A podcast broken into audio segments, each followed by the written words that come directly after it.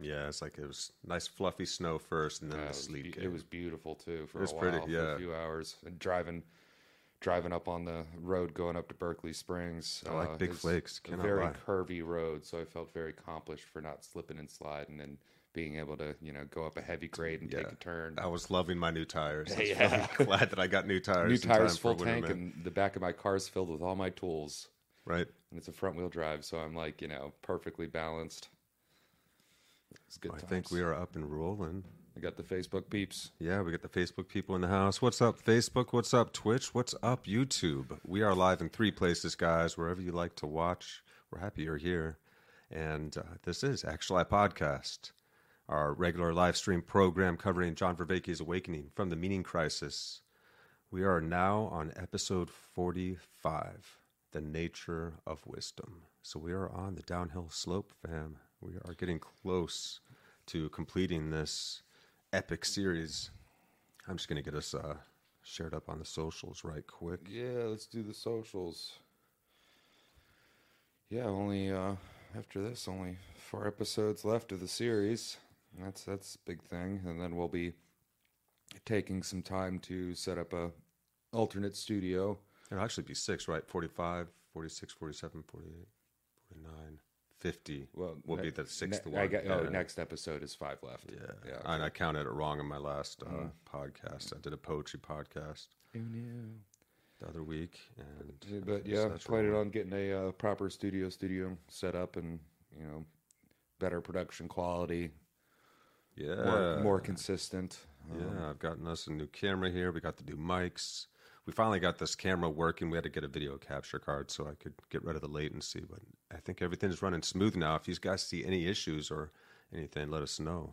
Yeah, and the color brightness, you know, might be a little, or the color and brightness might be a little funky because I haven't really gotten the chance to get into that thing and do many tests because pretty much it's just figure it out, you know, 30 minutes to an hour before we uh, go live.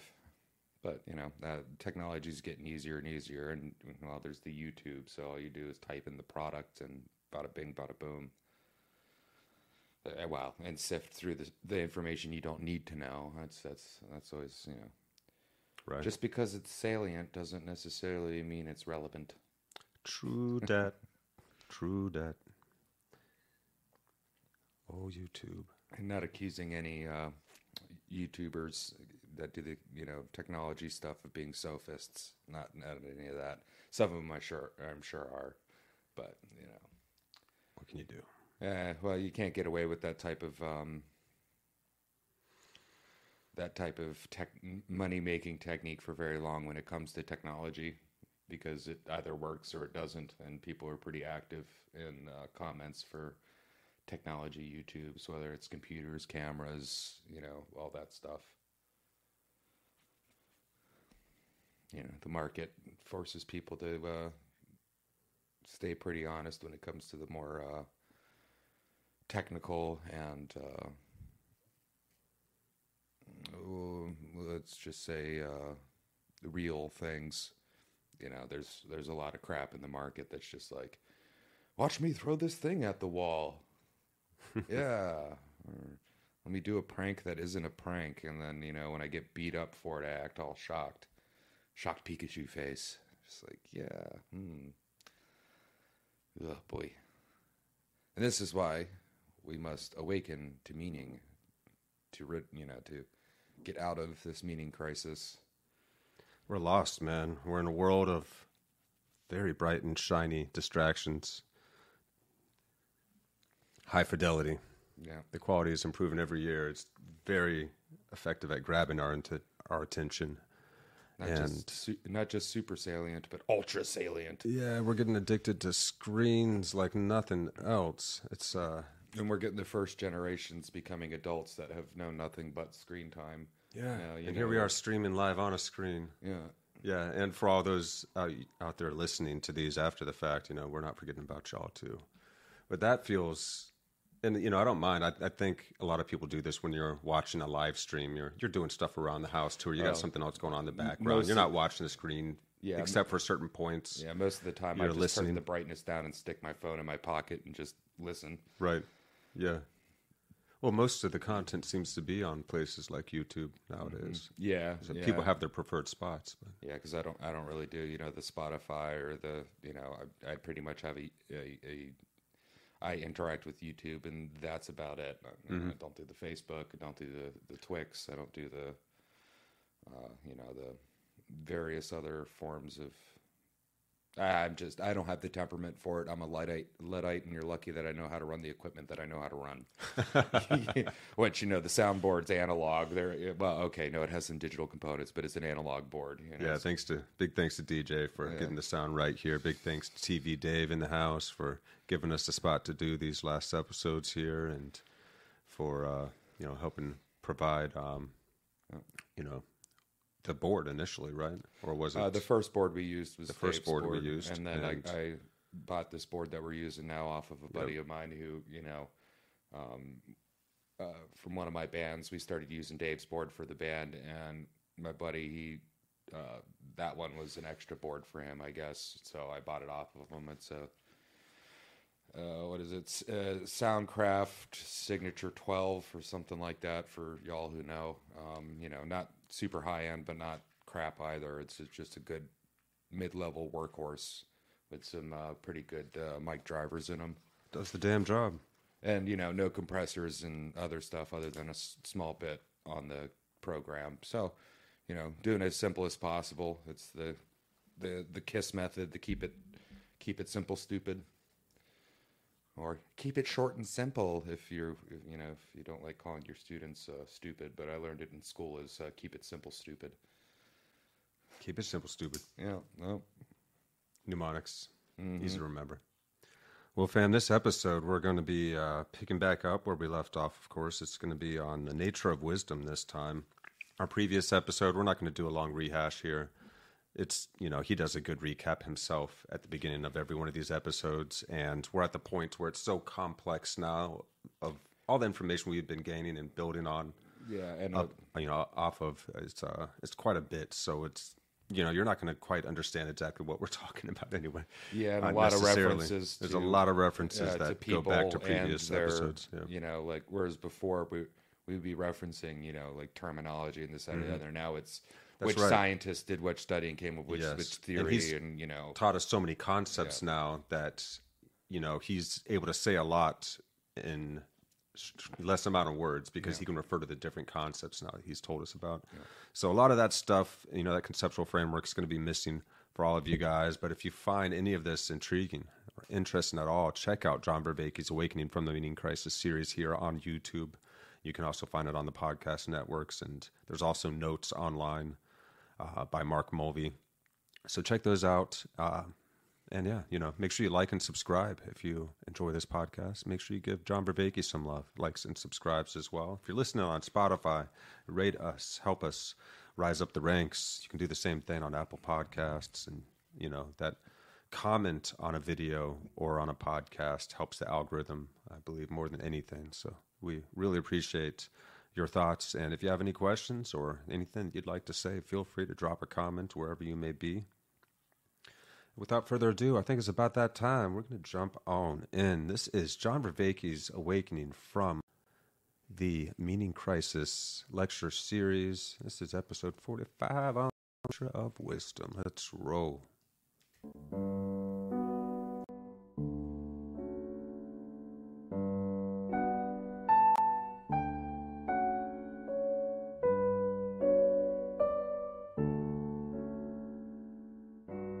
Welcome back to Awakening from the Meaning Crisis. So, we are continuing, uh, and it deserves this much attention, our d- long discussion about the nature of wisdom, uh, because uh, since the Axial Revolution, it is just crucially connected to uh, uh, the project of, of meaning in life.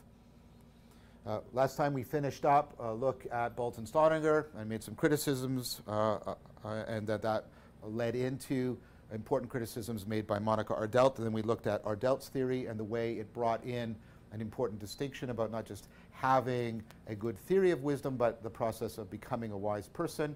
And then the emphasis on what are the features of a wise person as, to, as opposed to what are uh, some of the central claims made by a theory of wisdom.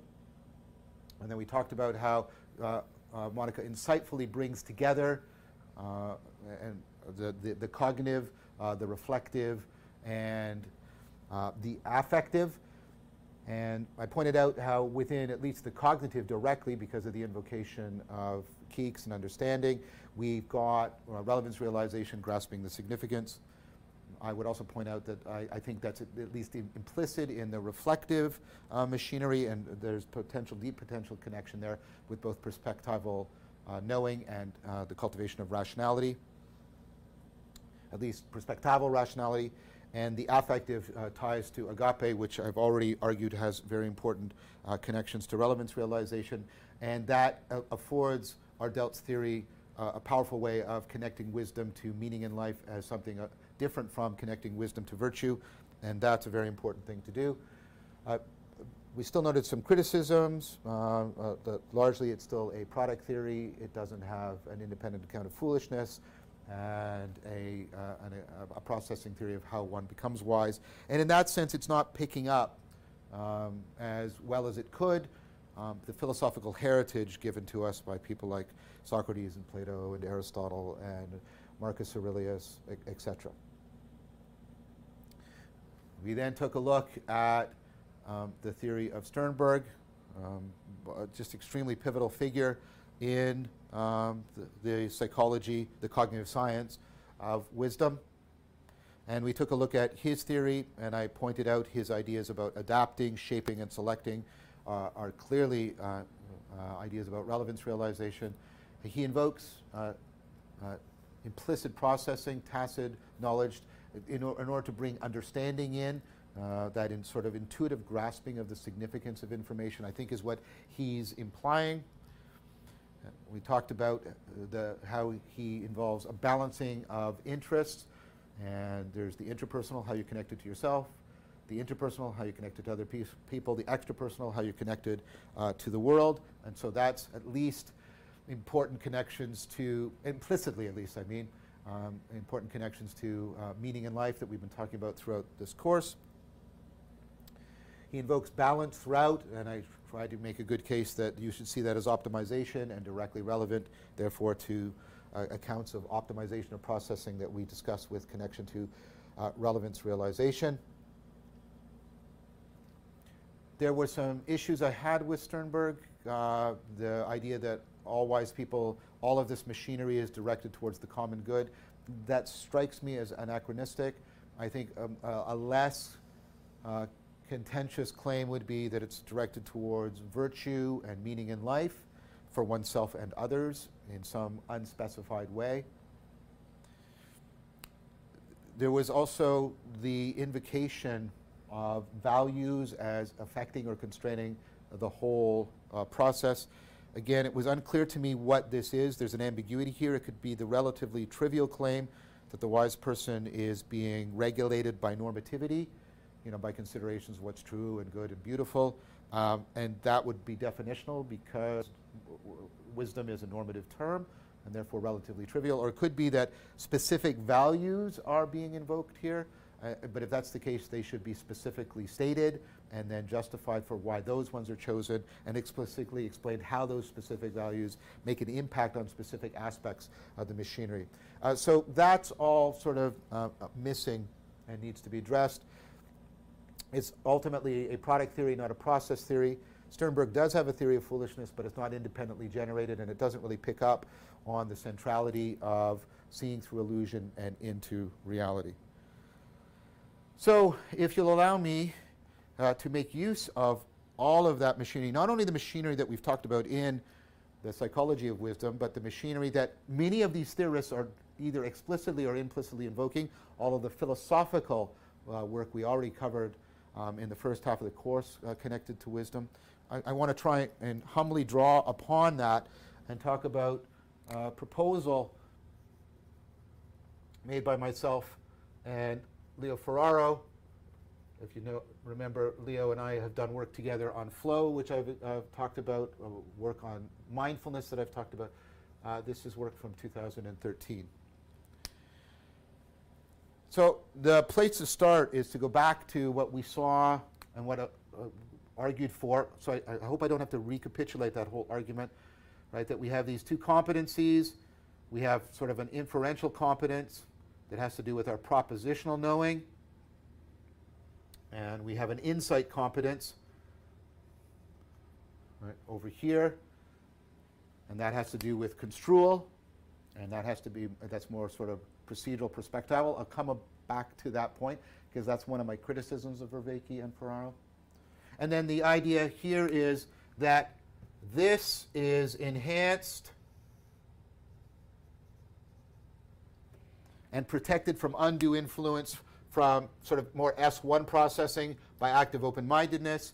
And then I argued, uh, following Jacobs and Teasdale, right, and also arguments derived from the, the need for an independent competence on construal, etc., right, that while this is really clearly the case for theoretical context and more uh, therapeutic or at least existentially developmental context, we want this uh, to be foregrounded and we want it protected from that. And so we want it developed by mindfulness. And you understand that by mindfulness I mean a style that coordinates uh, psychotechnologies together of meditation, contemplation, um, perhaps uh, flow interaction with the environment. That brought up the immediate uh, question of okay, how are these coordinated together? Now, one answer might be that they are just opponent processing and they are self organizing, and, and, and that's potentially uh, viable. But there's, we already at this point, uh, sorry, that sounds so self congratulatory. I don't mean it that way. Uh, okay, we argued, let's just state it that way. We argued that whereas this is giving priority to uh, propositional knowledge, this has to do with uh, pro procedural knowledge, skills of attention, uh, basically with cultivating certain skills of attention. And then the idea was that active open-mindedness and propositional knowing basically, we argued then, uh, give you knowledge of facts. This, this gives you knowledge of events, right, or processes. So, right, this basically tells you about, uh, we're understanding what a fact is as cross-contextual patterns. Events or processes are things that are unfolding like idiosyncratically, like in time and space.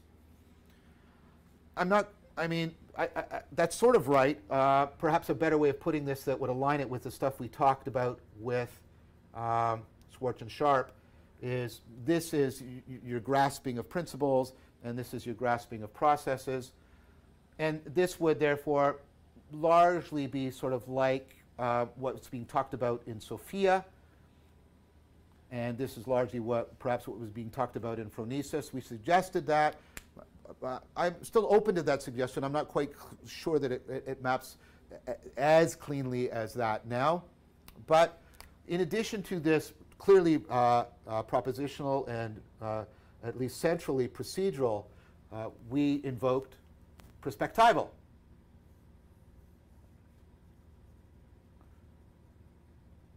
Right, so this is propositional. This is largely procedural. And then this is perspectival. And then, right, so if this has to do with inference, this has to do with insight, and we've already got a good sense. We've seen this. Uh, we didn't, we were not aware because it hadn't been generated. We were not aware of Grossmann's work at the time, but we knew uh, the Berlin uh, work. And this is, of course, what's being managed here is internalization. How do you learn to take, adopt, and take other people's perspectives and internalize them within your own processing so they become metacognitively effective? And then we, we said, well, what perspectival knowing did, and here's where I want to I'll, I'll, I'll, launch one of my, I think, first cr criticisms. We said, well, what perspectival knowing does is it integrates knowledge of facts with knowledge of events. It sort of helps you to use, I think, maybe better language. It helps you to put principles into process and have processes governed by principles. And that's what sort of perspectives are doing. So this is, we're talking about the, the epitome of this is a skill, and the epitome of this is a theory. And what a perspective does is put theories and skills together. I think that's kind of right, uh, still in a sense, but I, I, think the relationship is, and this is a, um, what I would argue for here. The relationship is more like this that propositional knowledge is grounded in, but affected by procedural knowledge, your skills, knowing how to interact. And then that this, your, your ability to cultivate skills and then apply them to the propositional knowledge, is grounded in your perspectival knowing, because that's going to give you your situational awareness that you need to cultivate the skills and uh, so that you can apply your knowledge of principles. And then I would argue that that's, and you've seen me make this argument before, this is ultimately grounded in your participatory knowing. The agent arena attunement um, that affords your being in the world and your ability to go through modal transformation, existential change.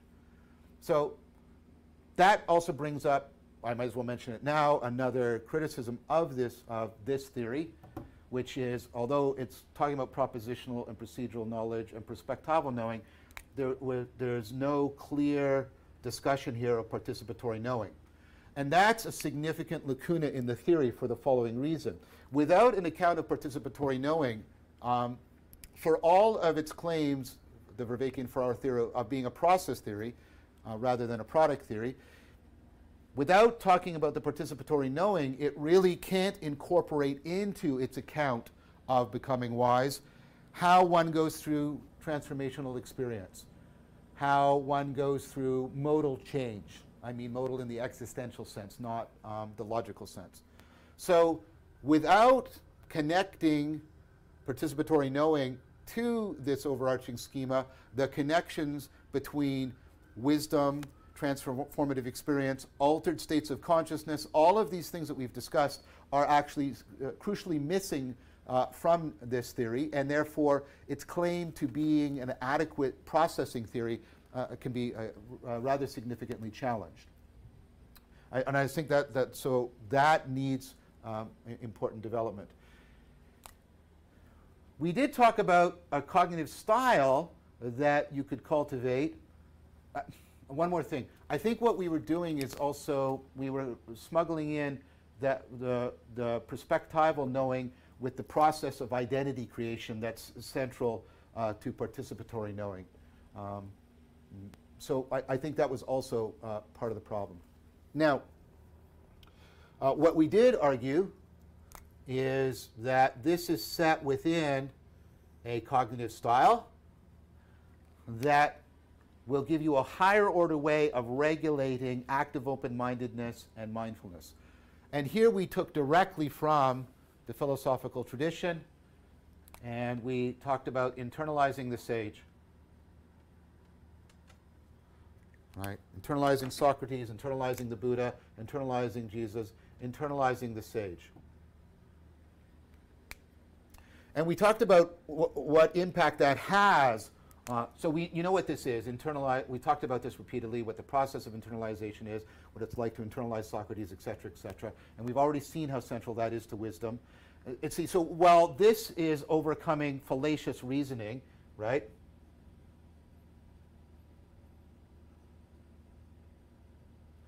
This is overcoming misframing, misconstrual.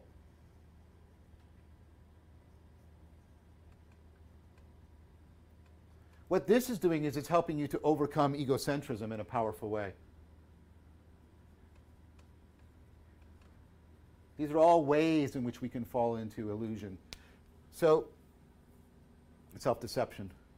But we also talked about what does internalizing the sage do? What's, when you get that metacognitive enhancement, you get that perspectival ability.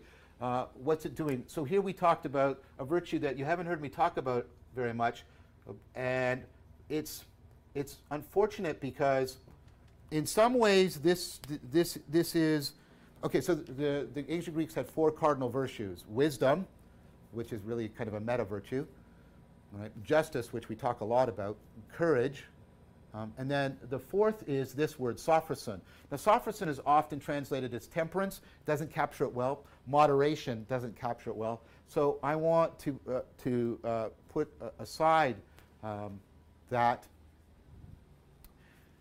and, and try and come back at this. But you see, if you went to the Delphic Oracle, there were uh, things in, inscribed on the wall there, and one was "Know thyself," and that's clearly, you know, connected. And Socrates made it his own, and we, we've come to know what that means. How the, the, the knowledge of oneself is, of course, not the not romantic autobiography, but a, a deep understanding of the principles by which you're operating. But the other one was everything in moderation, which was like this, and it, but that's not right. Again, moderation is good, but it's not quite right. It's and, and, we know this is connected to something like Aristotle's notion of the golden mean, that all virtue. And remember what that is. You're trying to create. You're trying to create a virtual engine that right, right generates enough options so you don't suffer vices of deficit, but also generates enough, right? There's enough governance, there's enough selective constraints so that it also thwarts uh, vices of excess. So there, there's, there's a kind of optimization going on there. And as I said, there, which you, you get a little bit in the word moderation, but moderation sounds more like averaging and settling. I, we argued that there's a better way of trying to understand this by understanding it in something that it was often contrasted with, which is enkrateia. So you know this word. This is demos kratia, right? Power or rule by the people. And, and kratia is sort of uh, exercising power on yourself. So this is kind of like self-restraint, self-control. And so, a way of getting at this is to think about um, the, the, the fact that you could be practicing a virtue, a virtue, encratically or uh, in a sophrosinic manner. Let me give you an example. So here's two people. There's Tom and there's Susan. Tom is honest, or at least he's trying to become honest.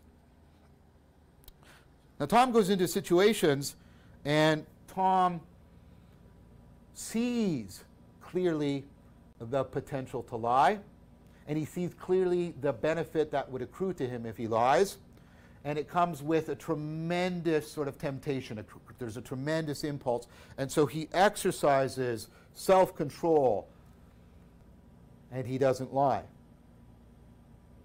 And Tom is to be commended for that. That is an important kind of honesty. But consider Susan. Susan comes into a situation. She clearly sees the opportunity to lie. She clearly sees the advantages that would accrue to her if she lies. But that's it. It's like when we talked about Frankfurt and whether or not some, it's unthinkable to her. Not in the sense that she can't think the thought, I can lie, or think, or imagine to herself lying, it's not a viable option to her. She can't, she can't get into the existential mode where that draws on her in any way. So although she can think it in one sense, in a Frankfurtian sense, it is unthinkable to her. It just, she's not tempted to lie in that sense. Many of us, myself included, would side with the Greeks in saying, Susan is more honest than Tom because honesty is now second nature to Susan in a way it isn't to Tom. So that's sophrosyne, at least one aspect of it. Do you remember we, you, you see that? Remember when we were doing Paul and agape? And Paul says, Now I will show you the most excellent way. And, and, and, then he's talking, of course, about agape as the most excellent way. And then he says, Remember, in order to try and get you to understand the, uh, the transformation. When I was a child, I thought like a child, I spoke like a child, I acted like a child. But when I became a man, I put childish things behind me. And remember, we talked about that? When you're a child, you're, you're deeply tempted by toys. Your salience landscape automatically organizes in a certain way. But when you're an adult, when I'm a man, I come in and I see Spencer's toys. I know that they're there. I know that I can play with them, but they have no pull on me. They do not call me. They do not tempt me. And as the child is to the adult, the adult is to the sage. The sage has a salience landscape in which they are not tempted to self deception in the ways that we so readily are. That's Sophrosyne. It is to have a salience landscape that has gone through a kind of fundamental reversal. It is not, I mean, these are all differences of emphasis, but like the way our salience landscape is less oriented towards the self deceptiveness of a child, the sage's salience landscape is less oriented towards our pre- prevalent and pervasive forms of self deception. They see through illusion and into reality. So, this is, of course, deeply perspectival. And, and I want to add a little bit more to it because it, it's not just, right? And, and, sorry, you see this like in, in, in Taoism, it comes through, right? Um, the, idea that, right? Well, like once you've trained enough, you, you, you just have to you just have to let you, the sage can just let things unfold naturally, right? You, you see this, in, you know, even in Augustine, you know, love God and then do what you want. Of course, you have to love God. That means if you really truly love God, if agape is flowing through you, like, as Paul recommends, then you have Sophrosyne, and then you will just, you will, and, and this is what I want to say, you will be tempted to the good. You will be tempted, just like you can be tempted, right? Your salience landscape naturally self organizes towards self deception.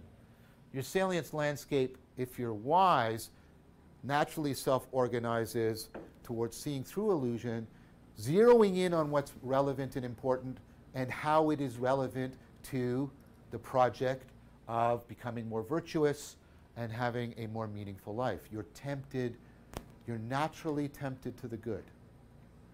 That's Sophrosyne. And so we argued that what's what you're doing here is you're cultiv- you're you are internalizing the sage, and what that's doing is helping to overcome egocentrism in this deep sense of helping you to realize Sophrosyne.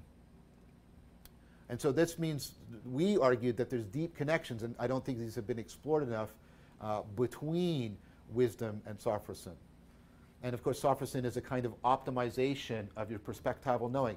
It's that I've optimized my perspectival knowing so it's always ser- in service of, and this is what was to some degree missing from this theory, right? It's in the service of my agent arena relationship and how that is being developed.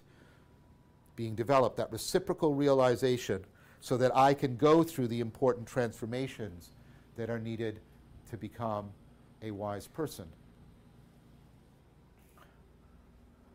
We argued that what the Sophrosyne is directed towards were three M's. Obviously, morality, more broadly construed as not just knowing the rules, but the capacity for being virtuous. Uh, realizing meaning in life. Now, uh, a, a, deficit there is we only we only had um, self-determination theory, Rice and, uh, Deci and Ryan, um, on this kind of stuff, and much more work, much more significant work has been done with Meaning in Life, work that I'm doing with Talia Vransidis, uh, Juensung Kim, Philip Reswick, and we're presenting at APA uh, this year. And so uh, this theory needs to be revised. And I've tried to show you that um, in, in the course uh, to more directly connect this machinery to meaning in life. So this needs significant improvement. We did argue that meaning in life is irreducible, a la uh, Wolf, to morality. And then something we talked about is mastery. We use the three M's because they're helpful.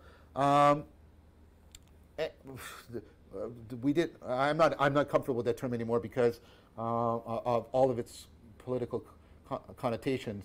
Um, we were thinking of it more like in almost in the academic sense, like when you get your MA, uh, and, and when you know in the older sense, like when you did your masterpiece.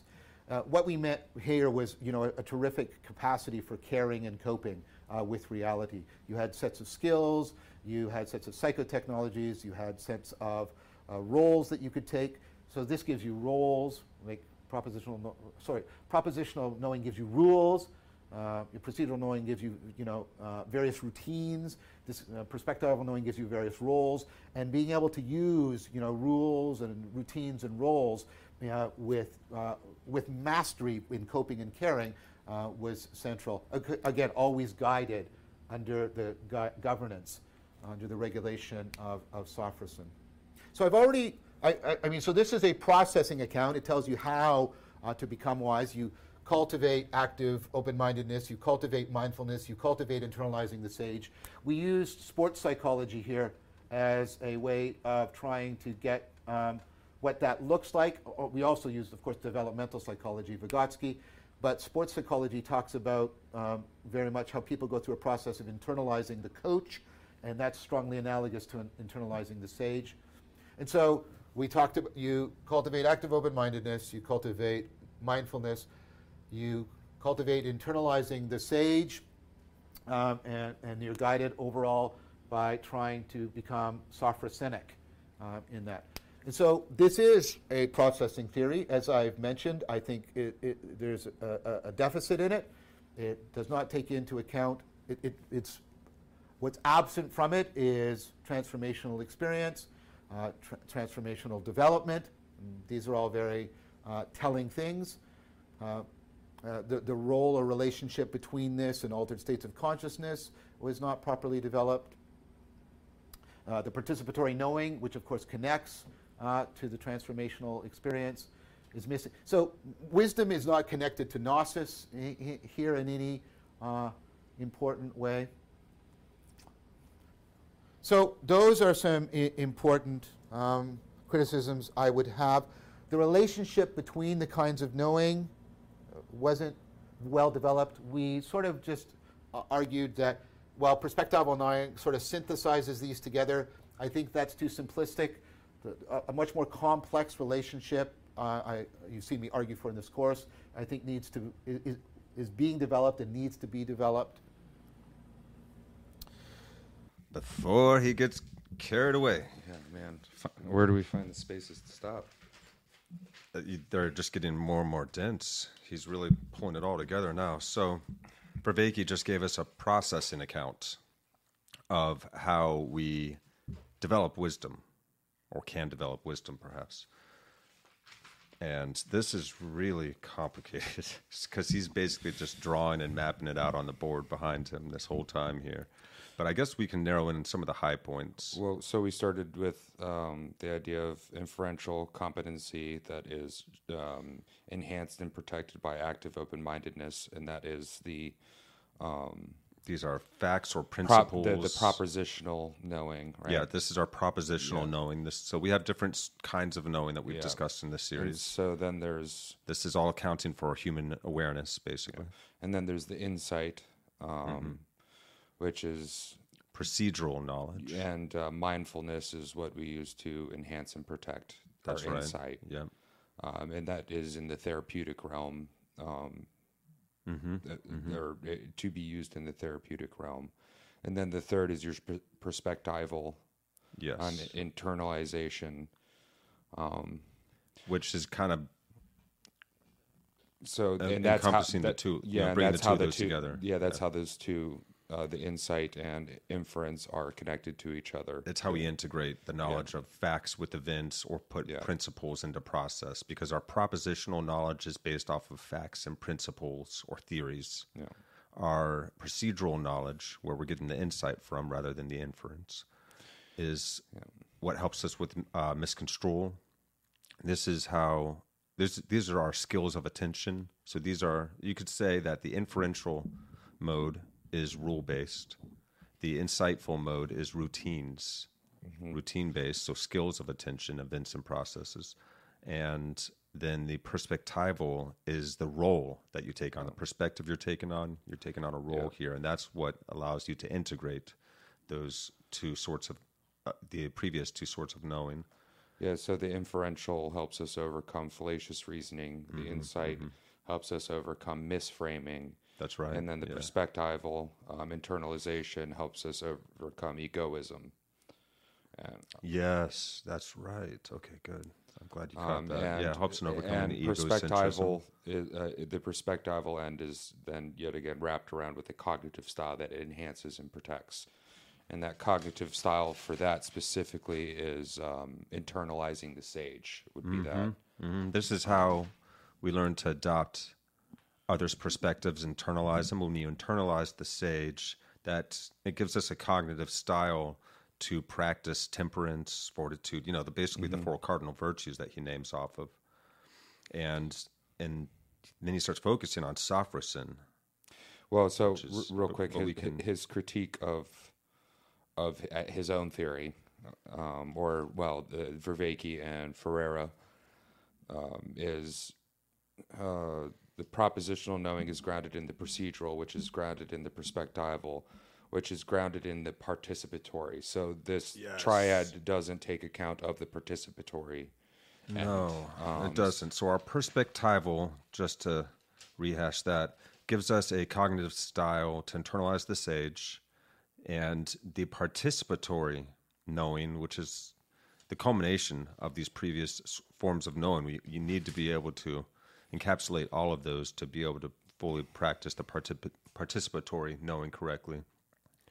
And so go ahead there. I'm sorry I cut you off. Um, no, uh, just going on with um, we, we need to connect these different parts of knowing with our other, Yeah. our participatory knowing with our other forms of process yeah. to understand how to wield wisdom correctly. And how so to cultivate our wisdom. the what how do you pronounce the word so sophronis sophronism. It's going to start making sense. Don't worry, guys. um so the idea for sophronism is like say know thyself or everything in moderation Mm-hmm. uh take out the word moderation put optimization or what he calls in enkrateia which is um exercising your power over oneself you know self-control basically yeah, and you get it to the point to where it's just a natural flow of virtue in life, to where you're just naturally tempted towards the good. yeah You're no longer tempted by things that can take away from life. Yeah, so he- character. the story he broke down is you know honest Tom who can see clearly the potential, the potential and the ben- so the potential to lie and the benefits of lying, but still and is tempted by it, but still controls himself not to. Well, then there's Susan who sees the same things but doesn't feel that tempting. Um, And, and the, the argument would be is uh, Susan is more honest than Tom because it's second nature to her. She's further along. And he gave with it, another yeah. example of like, you know, a kid goes in a room with a bunch of toys and it's like, oh man, I can play with all these toys and I'm tempted to play with all these toys and all that stuff. But the adult, Is more it's, it, it- it's just, you know, I, I don't, it's not salient to me as far as something that would bring me enjoyment or understanding. Whereas at the childhood level, playing with those toys is helping your brain and It's helping all this develop stuff, his you know. capacity. Yeah. So a sophrosin um, virtue of the virtue of sophrosin is what allows us a this landscape that has become more aware of its capacity for its own self deception, and it can allow things to unfold naturally without the need for control so much anymore. Mm-hmm. It's really in that mode of being. So this is when you're participatory. Yeah. Yeah. This taken, takes it from the perspectival into the natural flow of life. Yeah. So this internalizing the sage cognitive style Absolutely essential to overcome Yeah. our egocentrism, yeah, right? definitely prevents e- uh, e- egoism to achieve sophism. Uh, I can't pronounce that word. Sorry, guys. Sophrosyn. is- Sophism. that's how I'm Sophis. mm, Okay. Yes, this the sophism, um, and it helps. It helps us, which which helps us to go through the changes um, that we need to go through to be wise. You know. It's Um, what Paul called the most excellent way when he spoke Mm-hmm. on agape, that sort of unconditional love, that sort of orientation towards life. So we talked about the three M's, mm-hmm. which is morality, um, meaning in life, And mastery. which need and meaning in life needs more e- explanation, as as he claimed. So Mm-hmm. you know, it needs to be fleshed out more, which is a good thing. And then mastery, but instead of using that word, because you know how you know people feel about that word nowadays. Um, and, and all the political mumbo jumbo attached to it, uh, but it's more of caring and coping, the ability to use your skills and these techniques to care, you know, caring and change yourself self and shift in this world because that's what coping is. Coping isn't just sucking your thumb and dealing with it. Coping is a way for you to shape yourself around the situations you're in. Right, right. Um, yeah. so that's the mastery end, uh, and we could use just caring and coping instead of it, but it doesn't flow as well. More, uh, you know, morality, meaning in uh, meaning in life, and caring and coping doesn't flow as well. So, Um, but the co- so the combination of these three um, inferential insight and perspectival um, uh, what, what's the uh, competencies wait where am i? Um, is a how to not a list. So it's you know pra- you know practice your active open-mindedness. You know practice um, you know your mindfulness uh, uh, practice your internalization you can practice these things All of these, and then you And will really get them into a and this is not a complete a exponential complete growth. Mm-hmm. theory yet, and he's very honest about that. It's it's not. It's it still doesn't take into account, you know, the the transformational experience, the perspective of the transformational experience, as well as you know everything else within that. That you know we we've had rituals for hundreds of thousands of years that got us into that place, whether it's through you know um, you know entheogenic compounds or um, b- extreme fatigue type stuff like dancing forever or fasting or you know g- going and getting you know burnt up by the sun and doing something over you know for a long period of time that throws you in it. There's something about that experience in going through that that this th- the theory that he came up with in 2013 i think Um, isn't fully accounting for that ritual. Yes. is- So I would assume that he's continuing on because he mentioned like they're going to be well at that point in time bringing all this up. So he, he needs to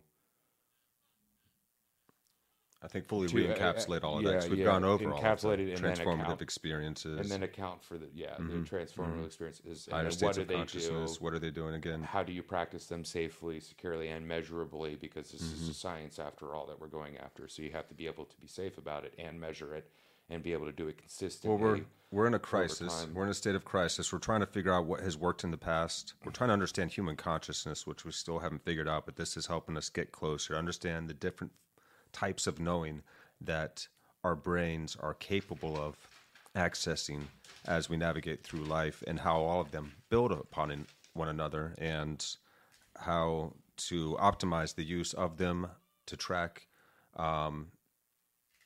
what works and what doesn't.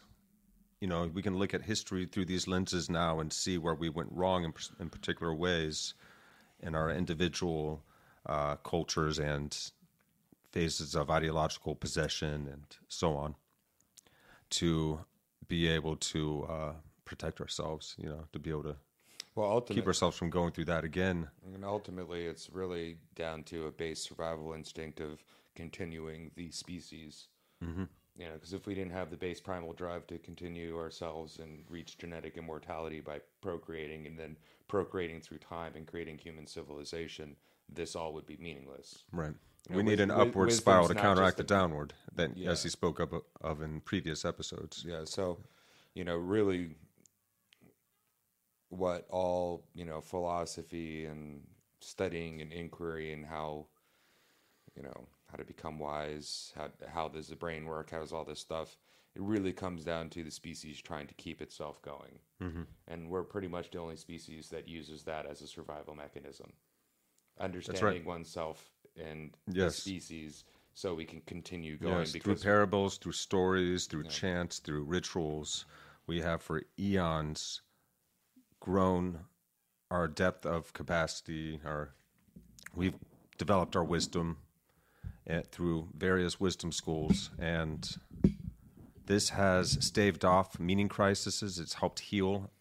It's helped cultures awaken from them and go through ages of enlightenment. Lao Tzu spoke of a golden age long before he even existed, and he was some 7,000 years ago or so, if I remember Yeah, it's, correctly, it's funny when you look at like you know ancient where there were many ancient masters things, like him. He they'll said, talk about ancients that are just as ancient at, like or more ancient to them than they are to us. Mm-hmm. You know, like man, we you know we we've been at it for a while.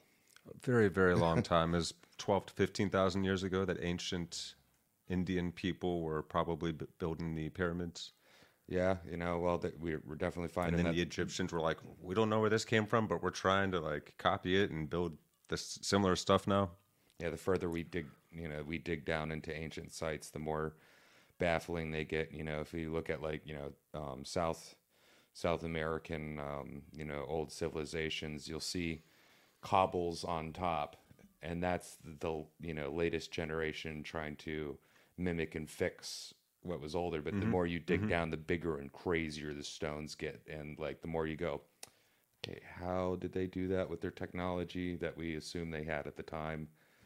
Maybe they're just better masters of of Stone Age technology than we are. You And they were patient. and They were willing to take hundreds of years to build something. Or, yeah, well, multi generational building. That's the thing, and and I think there was some sound vi- vibration technology perhaps I think being also used. to- basic chemistry um, to vitrify certain stones and then pour them into sacks. To, like you know like the yeah. there you go yeah that and i think like so they could have been doing that 'cause when we're trying to figure out how did they get the blocks of the pyramid so close together that you can't put a sheet of paper between i always thought that maybe they just had a lot of instruments and some walls to channel the sound a lot of instruments or and singers and whatnot trumpets and everything I don't know. I they got a they got a certain frequency going then you could at least vibrate an object enough that you could have six guys pushing against it to get it very flush and firm against the stone I beside think it I think the pyramids were poured. once you got it up there. other than a few uh, few of like the chevron rocks, which were definitely cut Well, that would out. be the easiest way to do it. Yeah, and a good geopolymer is indistinguishable from the rock. And they can find acids. Yeah. Yeah, and you know it's not concrete; it's of geopolymer. It's it's a different chemistry, but you know, like even in the jungles, you can find the chemicals that are byproducts of single-celled organisms in the water that can allow you to vitrify um, granite. So Sorry, ancient alien fam. I think ancient alien theory discredits how awesome humans actually are. I'm with you on that. Yeah, hundred percent. I'm pro-human. I need better evidence of aliens. Yeah, Not saying they don't exist, but I, I would like to think, I if, think they're if out they, there. if they were wise enough to get off their own planet and not completely destroy themselves, they'd probably be wise enough not to go messing around with, uh, you know, crazy apes that uh, you know have high-minded ideas about their position in the universe. You know I think it's I mean? it could be that life is pretty rare in the universe, and that the, because the distances are so great that we just haven't run into anything else yet. Yeah. And even if it's looking at us, it's looking at us hundreds of years ago or more. You know, so it's not seeing us as we are now. Or there's It'd have to be pretty close and really good at hiding itself. Yeah, well, if there's- there's anything that's actually watching us or interacting with us. what's that? The dark forest theory, where you know there's alien life out there, but everybody's being quiet because if you make a noise, you might be eaten by a predator race hmm, that's yeah. much more bigger and advanced than you are. Yeah. And we're just sitting here, just screaming out into the universe. yeah, yeah, that's you know, it's kind of a fear-based perspective, I guess. Well, sure, I, but I know- think it's probably it, it feels like it's really, really hard for a species to get off of a planet, and you have to develop technologies that can destroy your species Oh, and and your host planet to be able to get off of it. So I think there's kind of a safety stopgap that's built in place almost such that you have to be very symbiotic with your fellow species and your planet to be able to achieve long-term space travel and that is great because that's protective of other potential life forms you know that it might run into if it's a little bit more gracious in its way then it's not going to be going independence day parasitic alien all over the place Yeah. I you know, I think that though, since it is such a vast universe, that some of those parasitic alien species probably do in some cases exist, but you'll pro- more likely to find benevolent species, I would think. Mm-hmm. That's just a, you know a thought. That's a little fun, you know, imaginatory experiment there, but who knows? All right, so where We we, all just prog- where, where we were is basically prognosticating. yeah the, Prog- the the the combination of the the the three um, competencies inferential insight and perspectival um, is a how to how to do not, uh, not a list theory um, so it's a you know how to um, theory opposed right, to a, a list process theory theory. Yeah, it's an, Um, like an account. but, but of this the theory doesn't take into account the transformational experiences so that's pretty much where we were um, when we hit the break Radio. All right. Something like that. We jumping back in. Let's go. implicit um, in other people. Oh, I should mention uh, a, a core aspect of this theory that I think is still central is that all of this, all of this, and we made this very explicit, all of this is, and this came out, I, I, it was so part of this conversation that I forgot to take a moment and explicate it, that all of this is about enhancing relevance realization. Our main argument is that wisdom is some kind of comprehensive optimization of cognition. And then I would extend that now consciousness, character, etc. And that in order to optimize cognition in a comprehensive fashion and in a developmental fashion, that means that what you're doing is enhancing relevance realization. And we already, we already saw that at work throughout this. And we saw that relevance realization is central in uh, the theories that, the explicit psychological theories that we've already examined. Now, in connection with that, there's another serious uh, lacuna in this theory, uh, which is that although it does something I think that's very important, it connects wisdom uh, to, to insight. Let's start here. I mean, it's, it's, it would be odd to say, you know, Sam is very wise, but he's not very insightful. That seems wrong. We could, we could say things like, you know, Sam is very wise and he's maybe not very educated. Um, he might not be sort of super intelligent. That's fine, he, right? But to say that Sam is wise and not insightful, well, that seems to trespass on that McKee and Barber point about seeing through illusion, right? Wisdom definitely has to do with, you know, gaining knowledge in the best way, theoretical knowledge, um, obviously gaining procedural knowledge. Uh, so the wise person knows how to believe well, uh, and that seems also deeply, deeply right. The, the wise person is overcoming egocentrism, internalizing the sage. The, the, traditions point to this very clearly, and they point towards uh, um, the most excellent way. Uh, and, and of course, um, one way in which this, we, we could understand this, is exactly the Pauline recommendation right? That the best form of sophrosyne is agape. So, but what's missing? So I've already pointed um, uh, many things, but something that's central here is a theory of understanding. To say that, you know, like, oh, Bill is very wise. He's so insightful. He's, you know, he's so capable of self-transcendence and overcoming egocentrism. He believes things really well. Like, he's not easily duped. But he doesn't understand. He doesn't have deep or profound understanding of things. It's like, no, no, that's not right.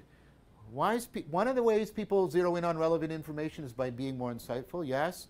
One of the ways they zero in on uh, relevant information is by like avoiding uh, bias and fallacy in their inferential changes of their beliefs right? One way in which they over, right, one way in which they zero in on relevant information, overcome egocentrism is all of the, the, the perspectival internalization, the cultivation of sophrosyne.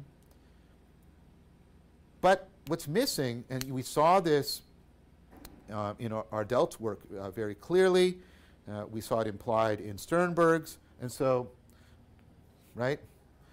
Uh, we should have taken this into account. Wisdom should also have within it a clear theory or connected to a clear theory of understanding. Um, and so I think that's also missing. What is it to enhance understanding? What is it to develop a profound understanding? So I want to try and at least discuss that. I'm not, I'm, I'm not in the place where I have a complete theory of understanding. I've been doing a lot of work on it, work that I'm actually doing with Leo Ferraro. And, I, and because that theory is still very much a work in progress, I'm also not clear quite how right, it would fit into this. What would be the cognitive style for tapping into the participatory knowing, and how does that relate to enhanced understanding? I'm not sure. I don't know. I don't know. Um, so uh, the criticisms have shown me many ways in which uh, um, there's important lacuna, there's things that are underdeveloped, um, and things of which I'm, I'm ignorant. However, I, and I'm going to try and address the understanding issue in a moment, I would like to say, nevertheless, we, we can see how all of the theories, right, converge, including this one, on relevance realization, intelligence, rationality, these different kinds of knowing, and integrating them together, optimization, they're all zeroing in on this so that we see, remember back to this old diagram, everything converging onto RR and then coming out into all these aspects of human spirituality. And here's one I've made, I think, a plausible case for that it really helps, plays a crucial role in helping us to give a naturalistic account of what wisdom is. That, I think, I've made a plausible case for. Now, what about understanding? Well, we already saw it invoked with this grasping of significance. And it's interesting in a completely independent and convergent manner. When you look through a lot of the current philosophy of understanding, this is where people are now distinguishing understanding from knowledge, distinguishing understanding from just possessing an explanation, because an explanation is a set of propositions, right? So there is the idea that understanding is something beyond possessing an explanation it's something above and beyond simply knowing. We already saw with Kekes this idea of grasping the significance, and I pointed out to you that that could be understood in terms of construal and uh, relevance realization. What I am saying is if you take a look at the philosophy of understanding literature, this idea that understanding goes beyond knowledge and explanation in the grasping of the significance of the knowledge is something to which you can make you can draw a, a, a quite powerful convergence argument. Many people are converging on this idea. There's, some variation on what they think, right? What they think this uh, grasping the significance is. I think to go back to Smedslund, right, uh, that it has to do, like we saw, with grasping the relevance of what you know, that he remember that was one of the key features of his account of understanding. So in addition to all the implication relations and logical relations there were relations of relevance non-propositional. And then i argued that that construal plays a central role and that construal can be understood in terms of problem formulation the relevance realization machinery that's found within problem formulation so I would argue that what we're talking about is a, is a really good construal. And we have a way of talking about that already, right? We have the notion of an optimal grip.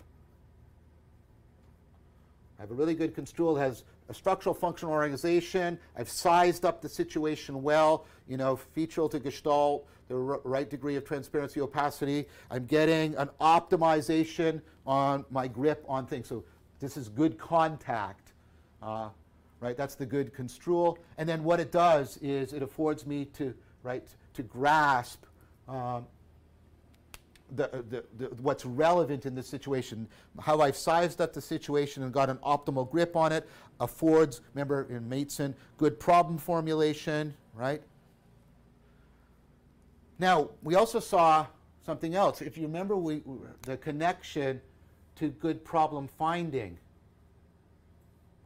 And that's why I talked about the, the problem nexus. And I promised to come back. I talked about Arlin, but I also uh, mentioned at that point uh, the work of very recent work. All my markers are running out. Of de Regt. And I, I've never met this person, so I hope I get their name right. I just want to copy this very carefully. Uh, I'm not sure uh, if that's right or not. This is work from 2017. And then there's also De Regt uh, own book on understanding. And there's a, a, a lot of uh, a, good work going on about this. It's very exciting stuff. They point towards what they call um, the standard of effectiveness for understanding. I understand something. What, what, what, what's the contrast here? Okay. You don't want to say that somebody has understood something, uh, and, and, what that means is they've, they've grasped the truth. Now, they, they have to be trying to grasp the truth. That's important. But, and, and, and that'll come out in a moment, right? But you can't say, well, if they didn't grasp the truth, they don't understand, because then you're, you're faced to say the following thing that, you know, most people have never understood anything. because most people's beliefs in the past are false, and most of my beliefs right now are false, so I'm, I'm actually not uh, understanding. You don't want to tie understanding too tightly to truth in that fashion.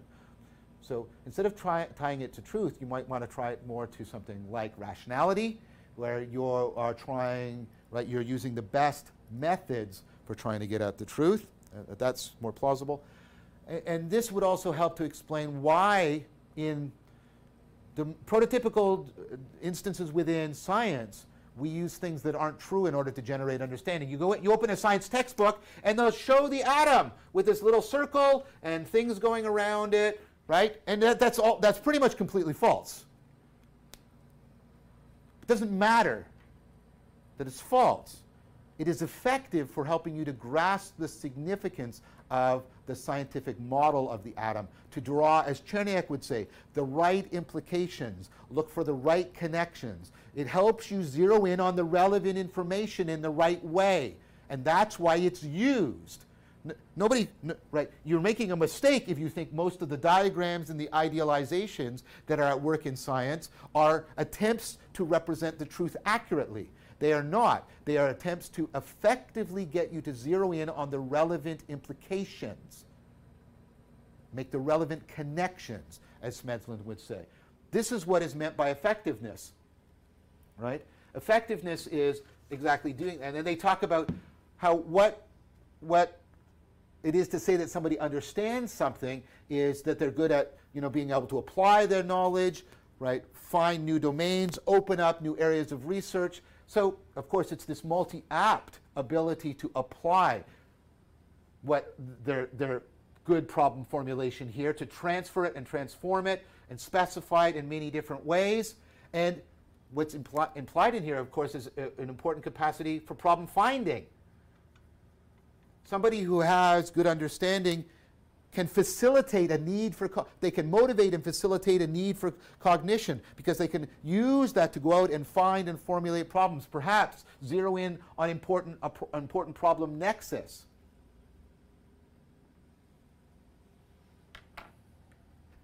Right. So, and of course, this optimal grip is giving me, me something that Degret, Degret, or Dereget, I don't know how he pronounces his name, um, also talks about, uh, many people talk about, the idea that understanding is contextually sensitive, it's contextually relative. To know that I understand something is relative to the situation at hand and relative to the person at hand. You and I can both know the same things, right? But if you're in situation and situation, you're in situation A and situation B, you might understand those things because you can apply them in A, I, don't, I couldn't be said to understand them as well because I can't apply them in situation B. Right? Also, right, we could be in the same situation, but I have a different set of skills. And so I can apply my knowledge better than you can. I understand better than you can. Right? So there's very much that this is context relative. And I would then add, of course, context sensitive. And you right? And that, of course, is the context sensitivity, whereas this is the ability to do things in a much more context general way. And of course, I'm invoking the machinery of relevance realization. I'm invoking it in, in good construal, and then the ability to transfer it, right, insightfully.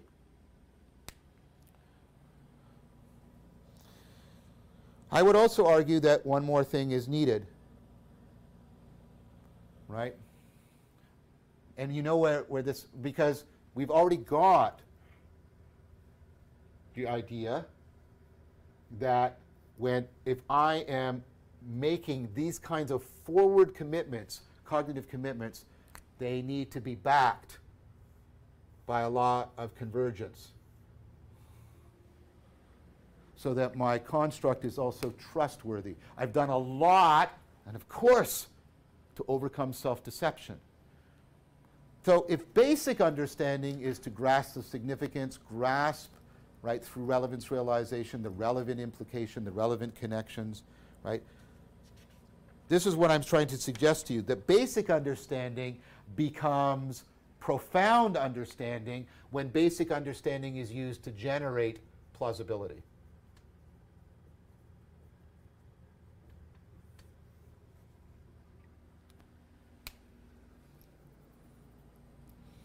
I don't think that's enough because if you'll allow me a, a, a, sort of schematic way of putting it, this is very horizontal. It tells you how to bring different domains, right, together into your good construal and then apply them to many domains. And you're doing the compression, right, and then you're doing the variation, you're doing the relevance realization, the compression, variation, right, good problem formulation, optimal gripping, right? This is contextually sensitive. This is effectively, right, applied across in a cross-contextual manner, et cetera, et cetera right? But I think understanding also has, if you'll allow me, a vertical domain. Because I think part also of what profound understanding does is it aligns and optimizes the relationship between. So if this is plausibility generation, what's being aligned and optimized here, I think, are right the propositional knowing, right? The procedural, perspectival, and the participatory.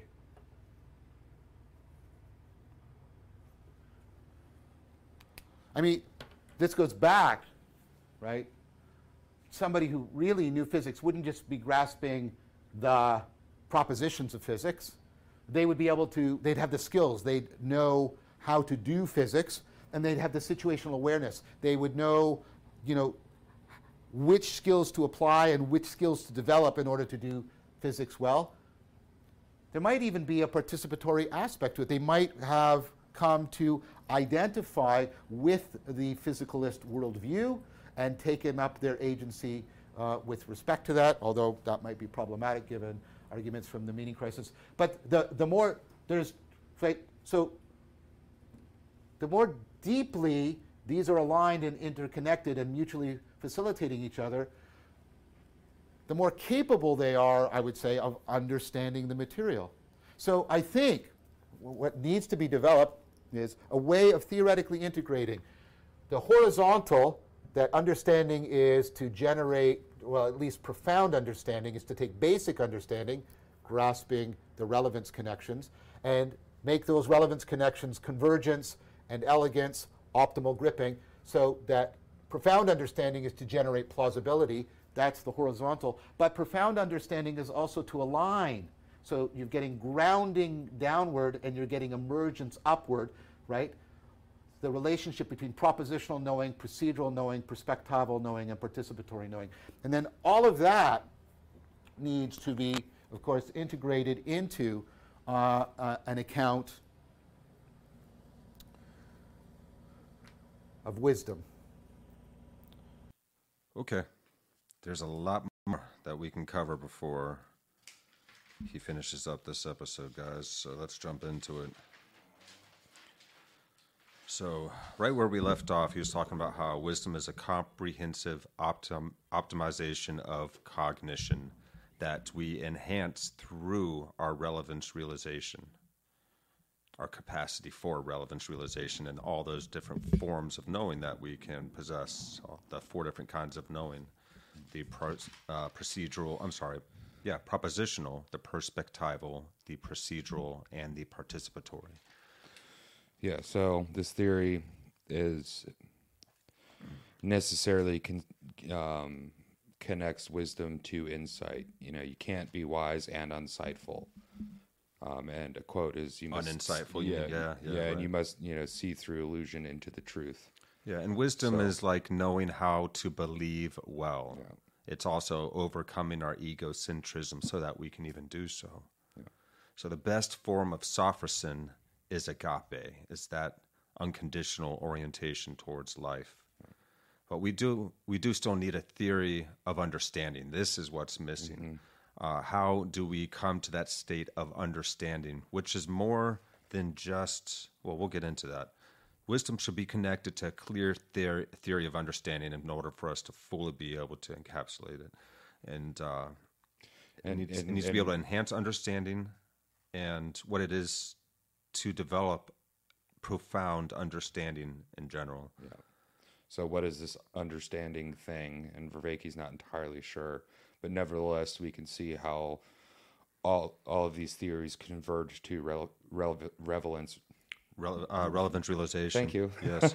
well, it's, we know it's something that is beyond just being able to explain or know something.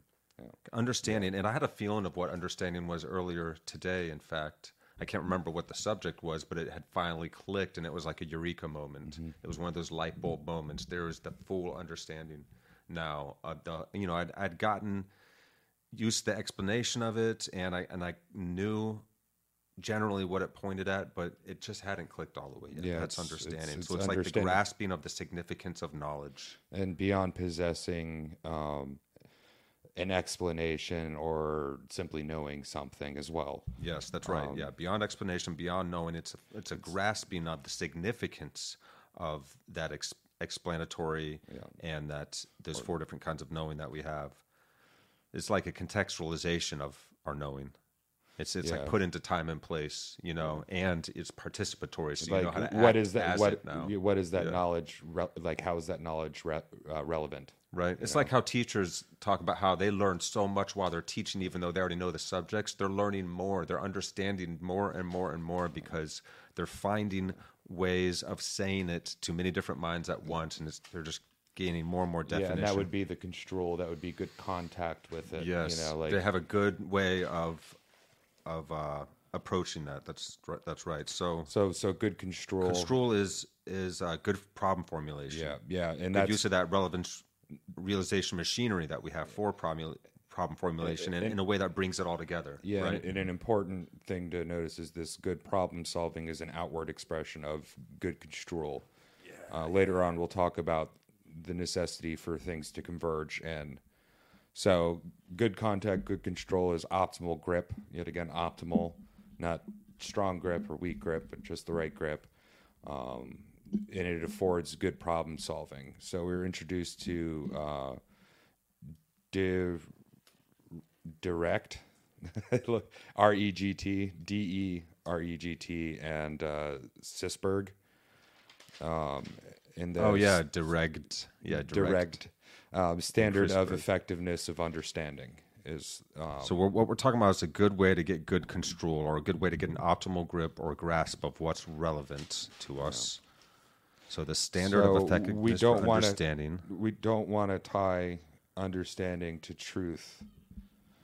Instead, tie Says that. understanding to rationality.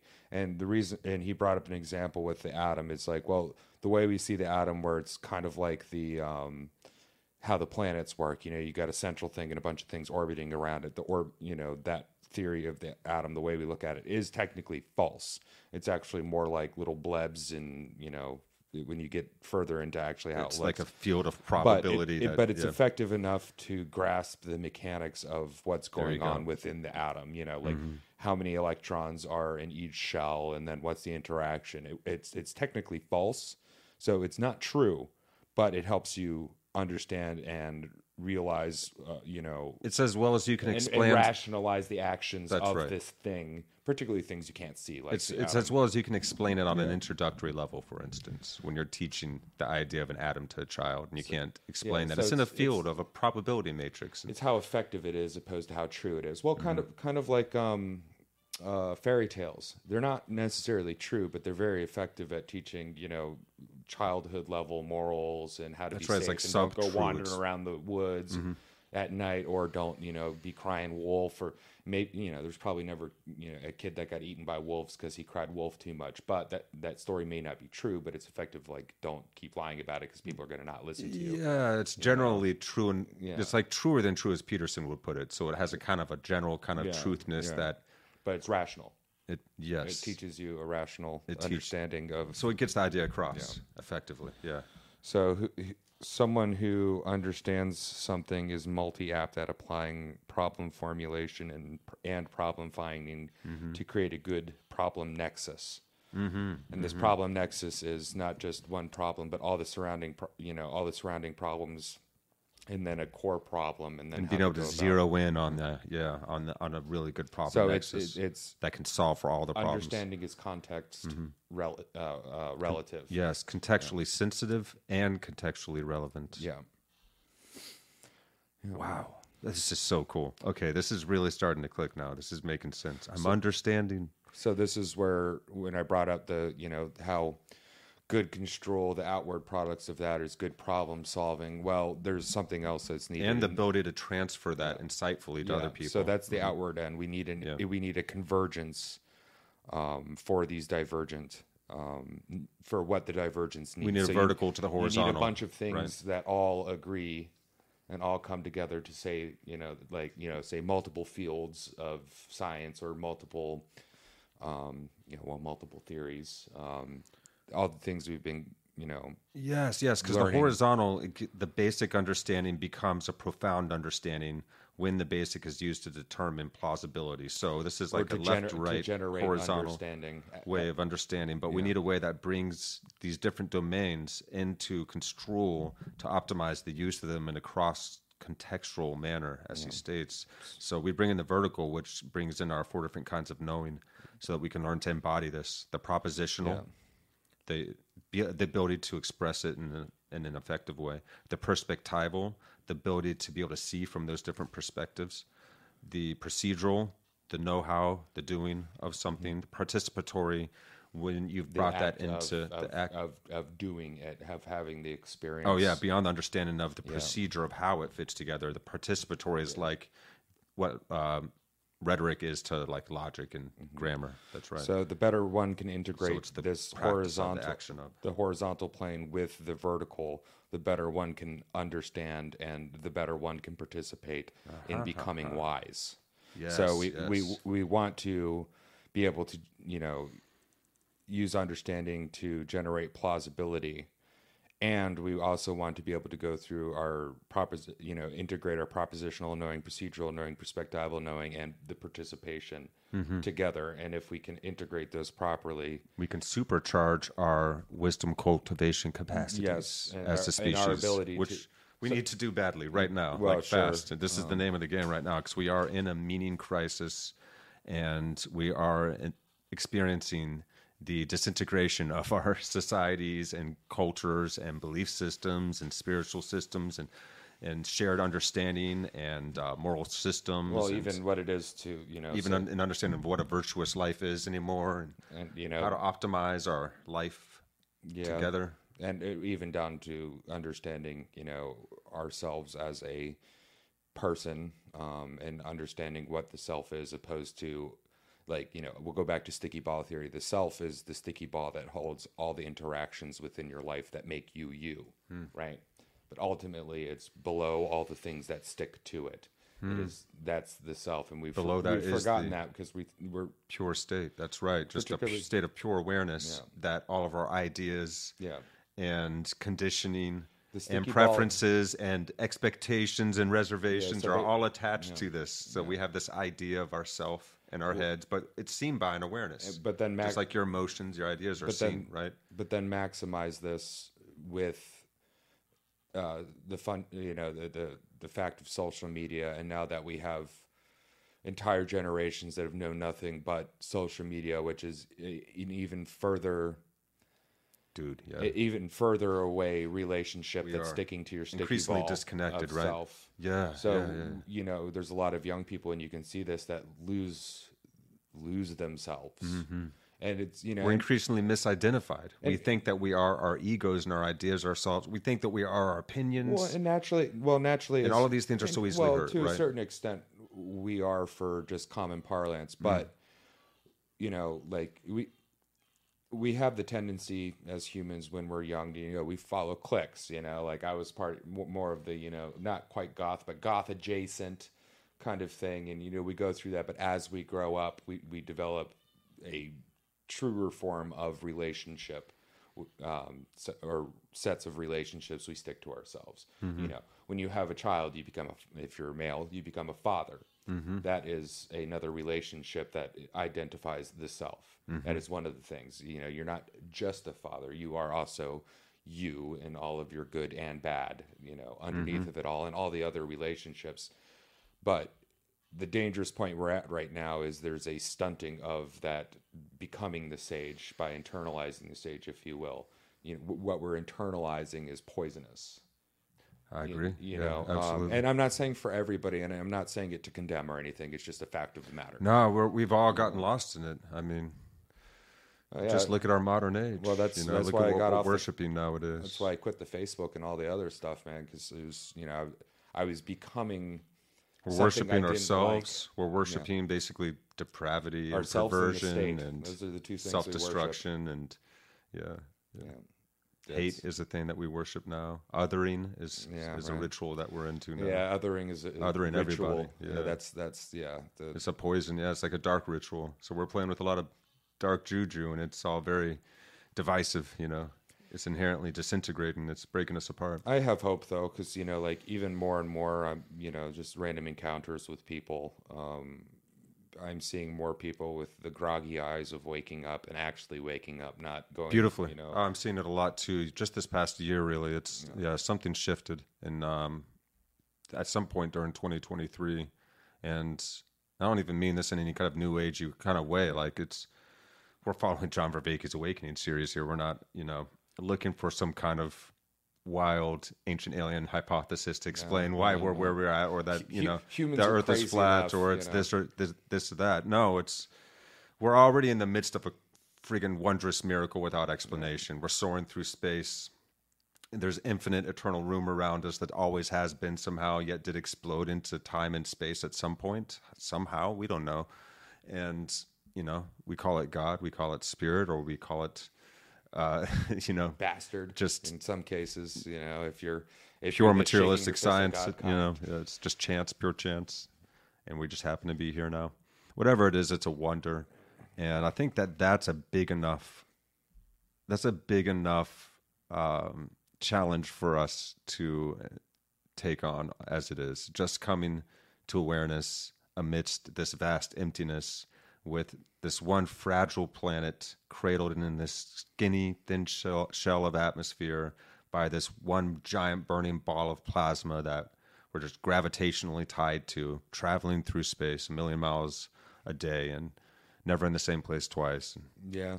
It's that's already enough, and we're trying to find meaning here together. And Well, it's it's interesting that you brought up the new age, you know, mumbo jumbo thing. It's like, well, we are now in the age of Aquarius, and we're awakening, astronomically speaking. And Aquarius was a male, the man bearing water, which is seen as an egalitarian s- uh, symbol. Now, I think, That- I think the fallacious understanding of this is that oh, men and women are going to be equal.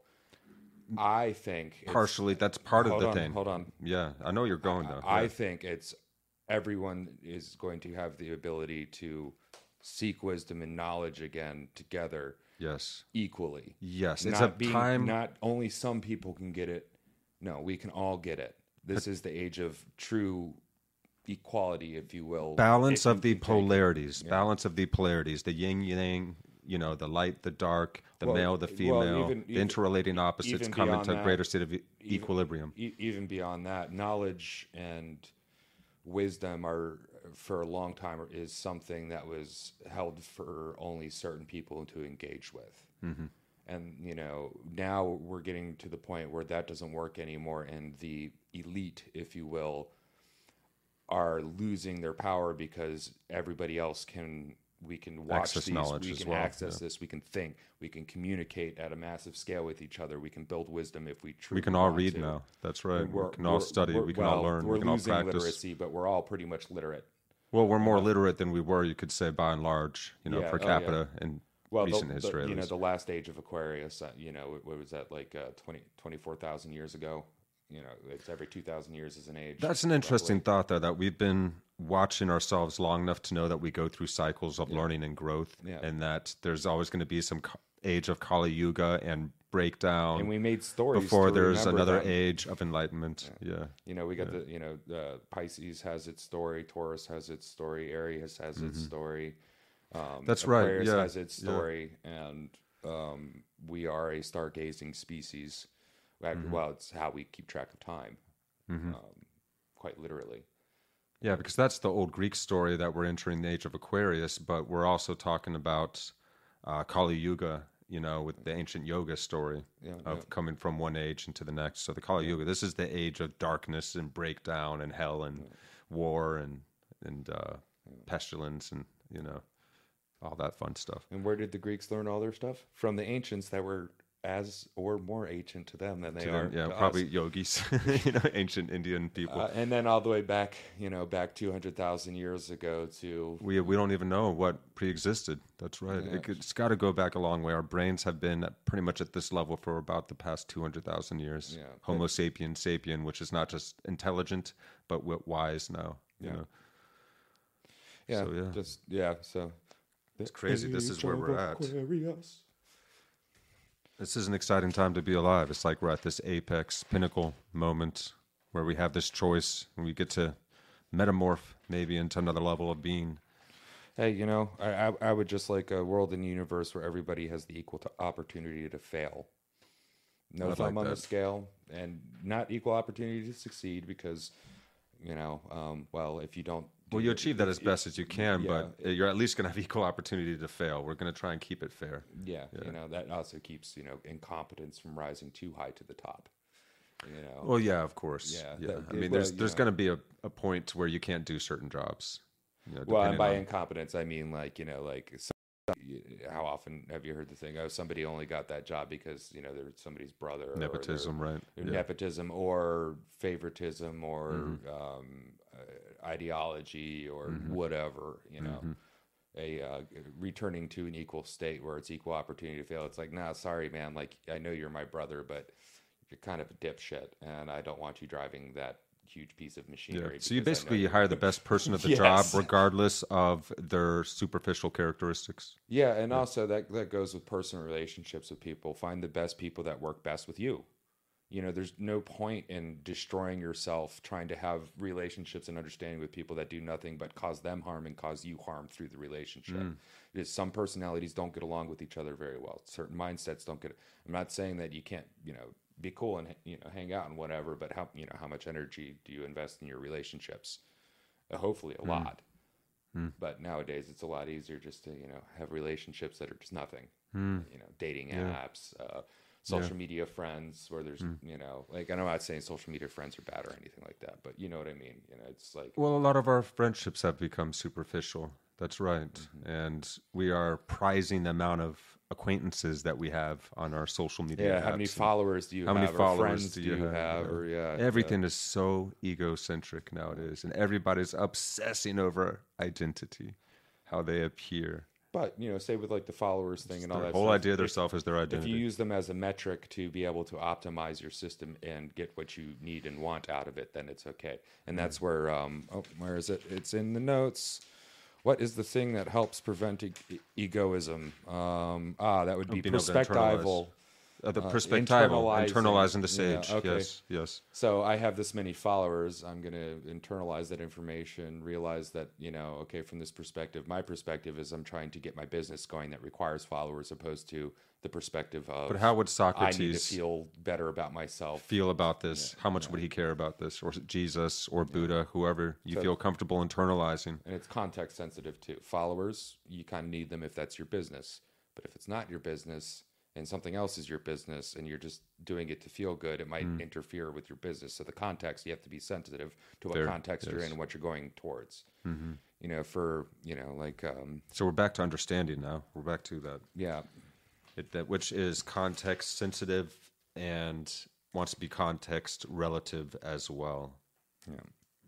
Relevant. I'm sorry. Yeah. Or relative and relevant. And we need to be able to find out, find, we need to be able to generate systems to be able to find plausibility and integrate our perspective, our four different types of knowing. So Mm-hmm. we know we have our different types of knowing, and then we're integrating how to figure out what is plausible within our framework Find of new knowing. domains, explore new areas of research, participate in it. Yeah, um, All the better. Yeah. I, you know, probably like it's it's funny. It's like I, I the understanding light bulb clicks several episodes after the episode that we you know. Just yes, that happens a lot goes. with these. Because I'll also be sitting down and just running it through my head while I'm driving in a car, thinking. and, You know, you know how how you just chatter in your head. Mm-hmm. And you, you This is really the ultimate way to understand how your brain ticks. You will really get to know yourself if you actually really commit to this series. It's it's pretty mind blowing because Vervaeke just breaks down how human awareness works and how we develop wisdom and you know how we de- self deceive and bullshit ourselves as well. So giving us this map and this territory and helping us to optimize our own agent arena relationship mm-hmm.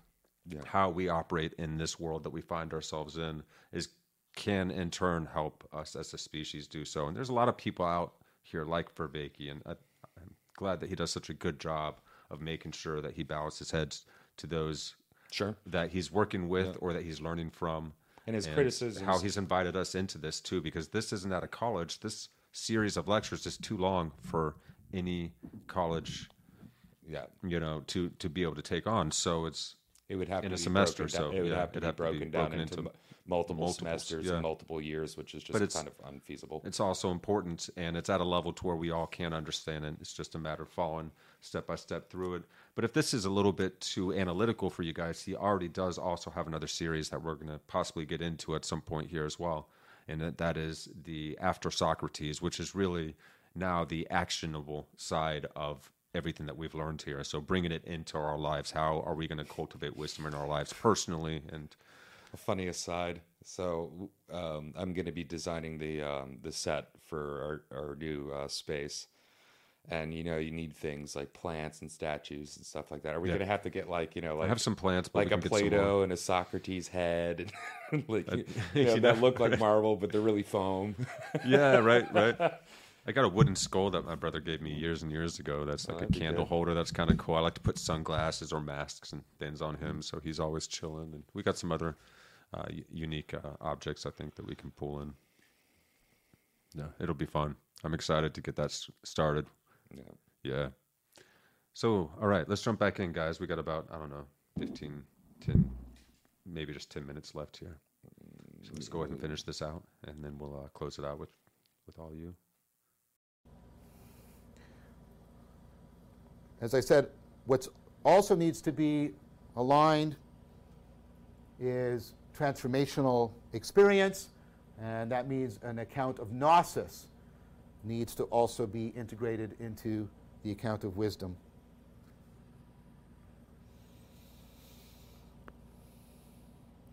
So,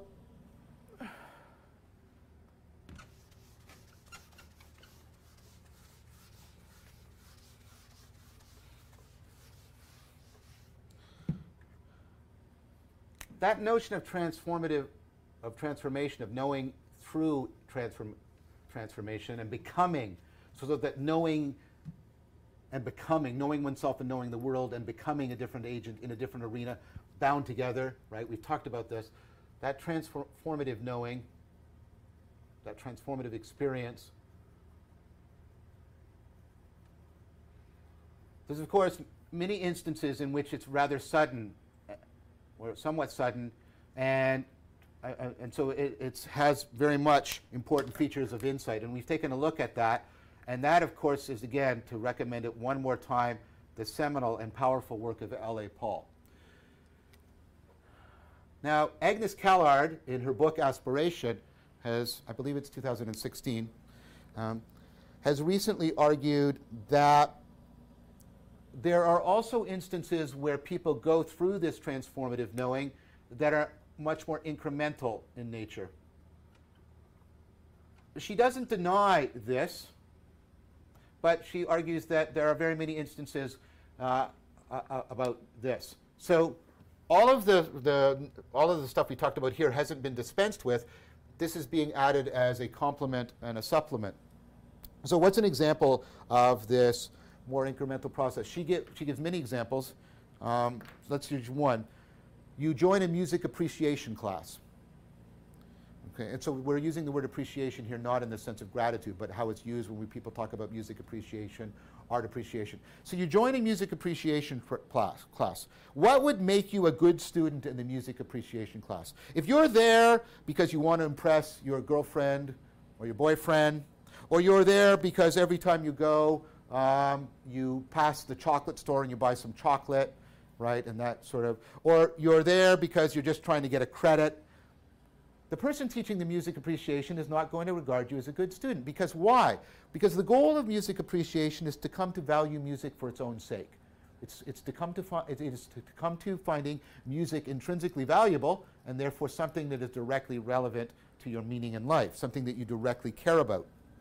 Now, the, the thing is, if you were a good, now think of the paradox here, and, and this is so beautiful the way uh, Callard brings it out.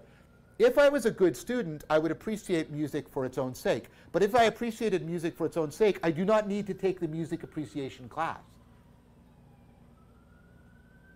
Right? Do you see the paradox here? And, and, and Callard points out this is the same thing when you decide you're going to undertake a liberal education.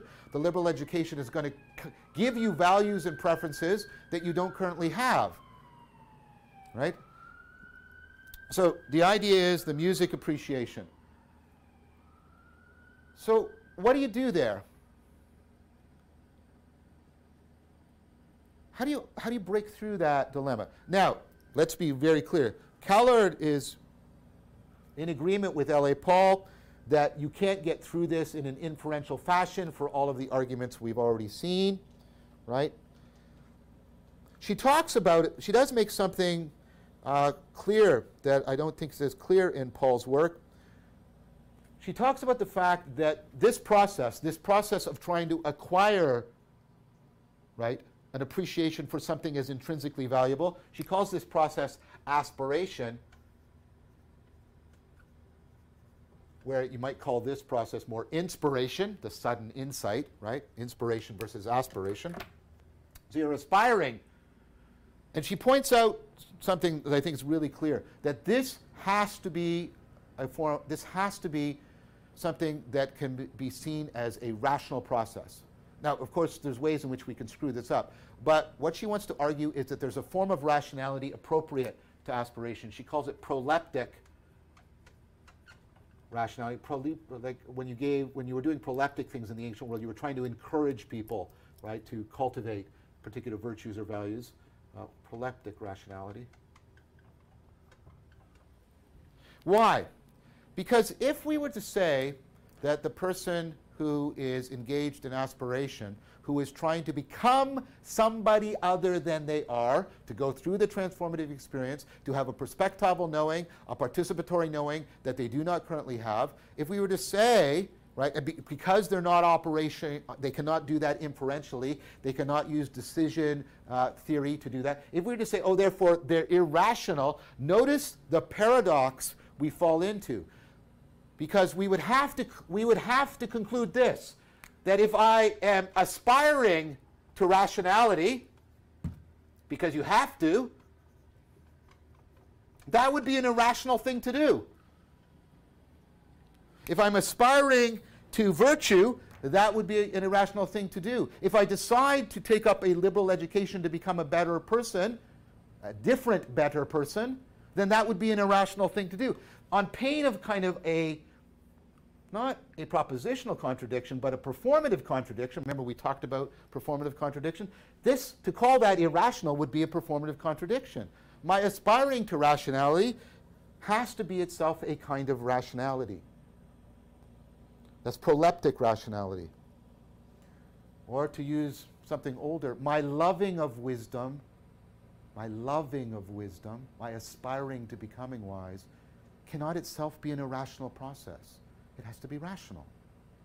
Not inferential rational, for sure. So, first of all, she does that excellent work of saying, look, this is, we've got to broaden our notion of rationality to include aspiration.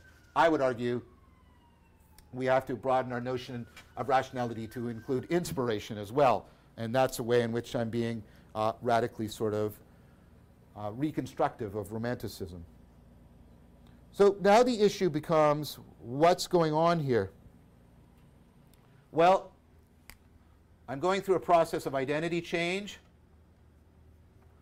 transformative experience, participatory knowing, right? And here's where here's where Callard's work is a, a little bit lacking.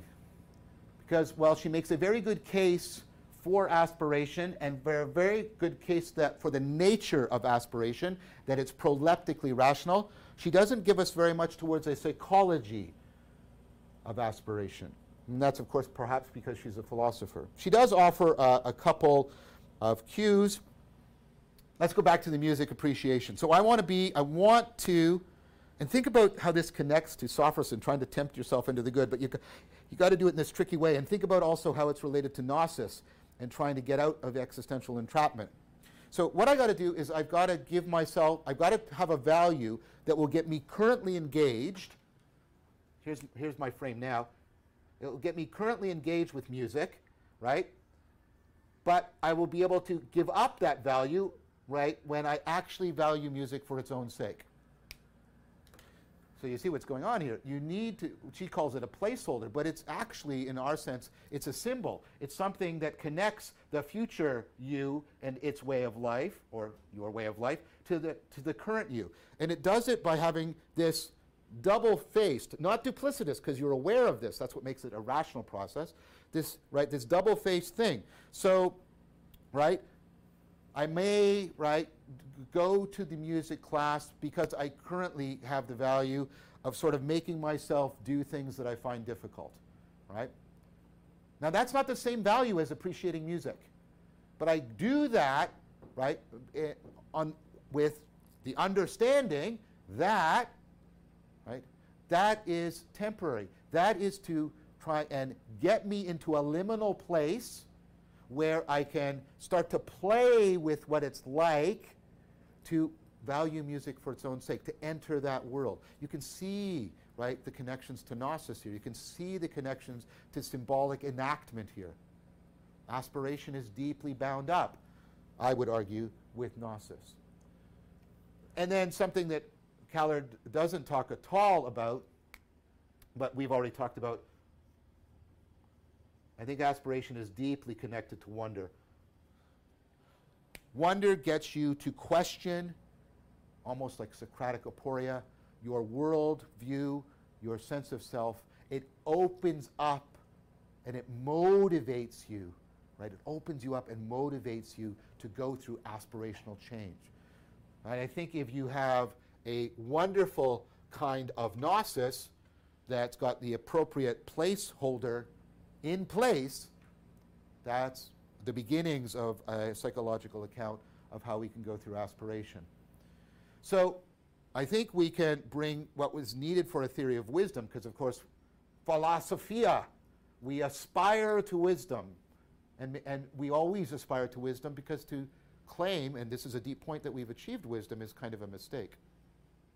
So, we need an account of understanding, an account right, of gnosis, and, and, and these are all related, and an account of aspiration. We need them to be further explicated, integrated, and then integrated with uh, the, the account of wisdom that I've been arguing for already. Okay. I want to try and draw this all together now. so I'll, I, will point to what's going on because uh, I'm going to need more time. Um, I'm going to need time from the next episode to try and draw this all together. What I want to do in the drawing together is I want to try and draw this all together into an account of what wisdom is. I'll, I'll say what this is now, so I don't just leave you completely hanging, but I want to come back and develop it. And then I want to try and connect this notion of wisdom back to enlightenment and back to uh, responding, awakening from the meaning crisis. Here's the account of wisdom I'm going to leave you with, and then I'm going to come back and try and uh, at least defend, uh, develop and defend a bit. Wisdom is an ecology of psychotechnologies, an ecology of styles that dynamically, and that means reciprocally, right, in a reciprocal fashion, constrain and optimize each other such that there is an overall optimization, enhancement of relevance realization.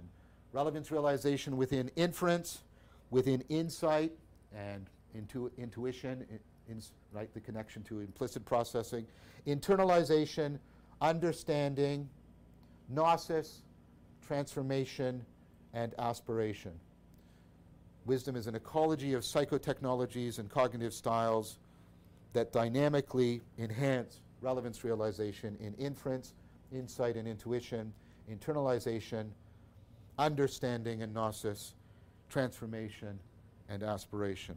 In that sense, what's happening, right, is something that's already overlapping with the machinery of enlightenment. We're seeing that wisdom is a dynamical system, a dynamical system that is counteractive to the machinery of self deception and that helps to afford the self organized transformation into the life of flourishing, a life that is deeply meaningful. Thank you very much for your time and attention. Meow, meow, meow, meow, meow, meow, meow, meow, meow. Rough, rough, rough. Rough, rough, rough. Rough, rough, rough. Rough. So where we started was uh, we need to integrate an account of gnosis in into wisdom. Well, trans- we need to bring that transformational experience and gnosis into this account. So, what is transformative knowing and experience? Well, we can have sudden. We can have sudden, And that's like that we- burst yeah, um, of insight, or yeah. we can have incremental, as uh, Agnes Callard. Thank you. Demonstrates yeah, I didn't get that name. So an example he gave is um, a music appreciation class, and you know, like what it is to be a good student. So if you're Mm-hmm. going there to impress somebody, or if you know, going there you you you get your little sweets on the way, or you just need the credit, you'll be judged badly as a bad student. A, a good student would be somebody gonna do a who job, already yeah. appreciates music for its own sake. But here's the paradox: if you already appreciate music for its own sake, and you, What's the point the What's the point, right? Okay, so you know, then this is the process of aspiration.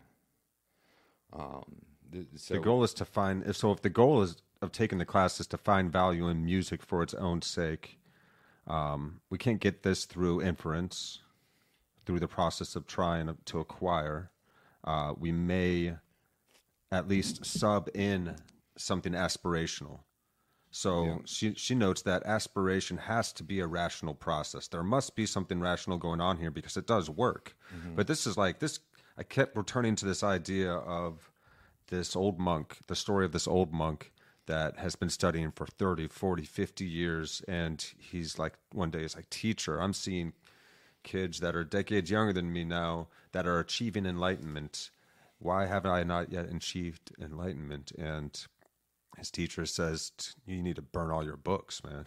You need to throw all that away, all these ideas now, because you are there. You just are stuck on the the old placeholder icon, you know, that you used to aspire towards this knowing. You, now that you comprehend it and understand it, you must live it. You must participate in it. You must embody and integrate this into your life. So he's like, let go of the books. Stop studying. You're done. You're ready. You know.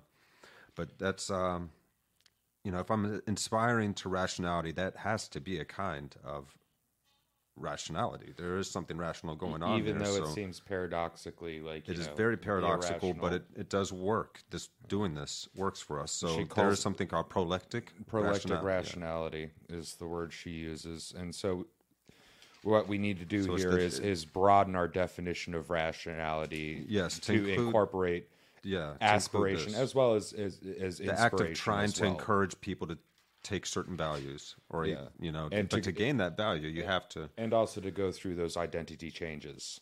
yes to be able to embody it. Yeah. Um, right. Yeah, because it's a virtue that we're looking at. So we need a value. Um, I don't know what I wrote there, Ah. but to gain the appreciation appreciation of music, well, okay, yeah, we need something that holds that place. Yeah. You know, we need a value to gain the appreciation of music and then be able to let it go once we gain it. This gets us into a liminal place, Uh, into but before you get there, real quick. Okay. So, hit, uh, Vervaeke's critique of her work uh, in this is she does not give a psychological account of aspiration. Of course, not because she's not a psychologist. right. Um, so you need a symbol, say, you know, um, a symbol to connect your future self with your present self in this liminal space that facilitates that um, holds that value to gain the appreciation of that thing Yeah. for us. Yeah. So it's it gets us into that liminal place where we can play with it, play with the idea of what it's like until we achieve it actually, and then we can let that old placeholder go. And I think for Vervaeke saying that this this this symbol or this practice is is that that will get us in this liminal space is we are using gnosis to get us through into appreciation and wonder specifically, which motivates you um, Yes. to go through aspirational changes. Yes, yes. So that proleptic rationality opens us up and motivates us to go through that aspirational change, as you were saying there. And we can do this through the love of wisdom in ph- philosophia and the shared love of wisdom. We aspire to wisdom together. So we need an account of under, um, understanding gnosis and aspiration. Yes. I love how this kind of rationality is like a, an orientation to uh, to a willingness, a, a mode of being that is open to aspirational change. So, in our drawing together an account of what wisdom is, we need to connect it back to enlightenment and how we awaken from the meaning crisis. And we can recognize now that wisdom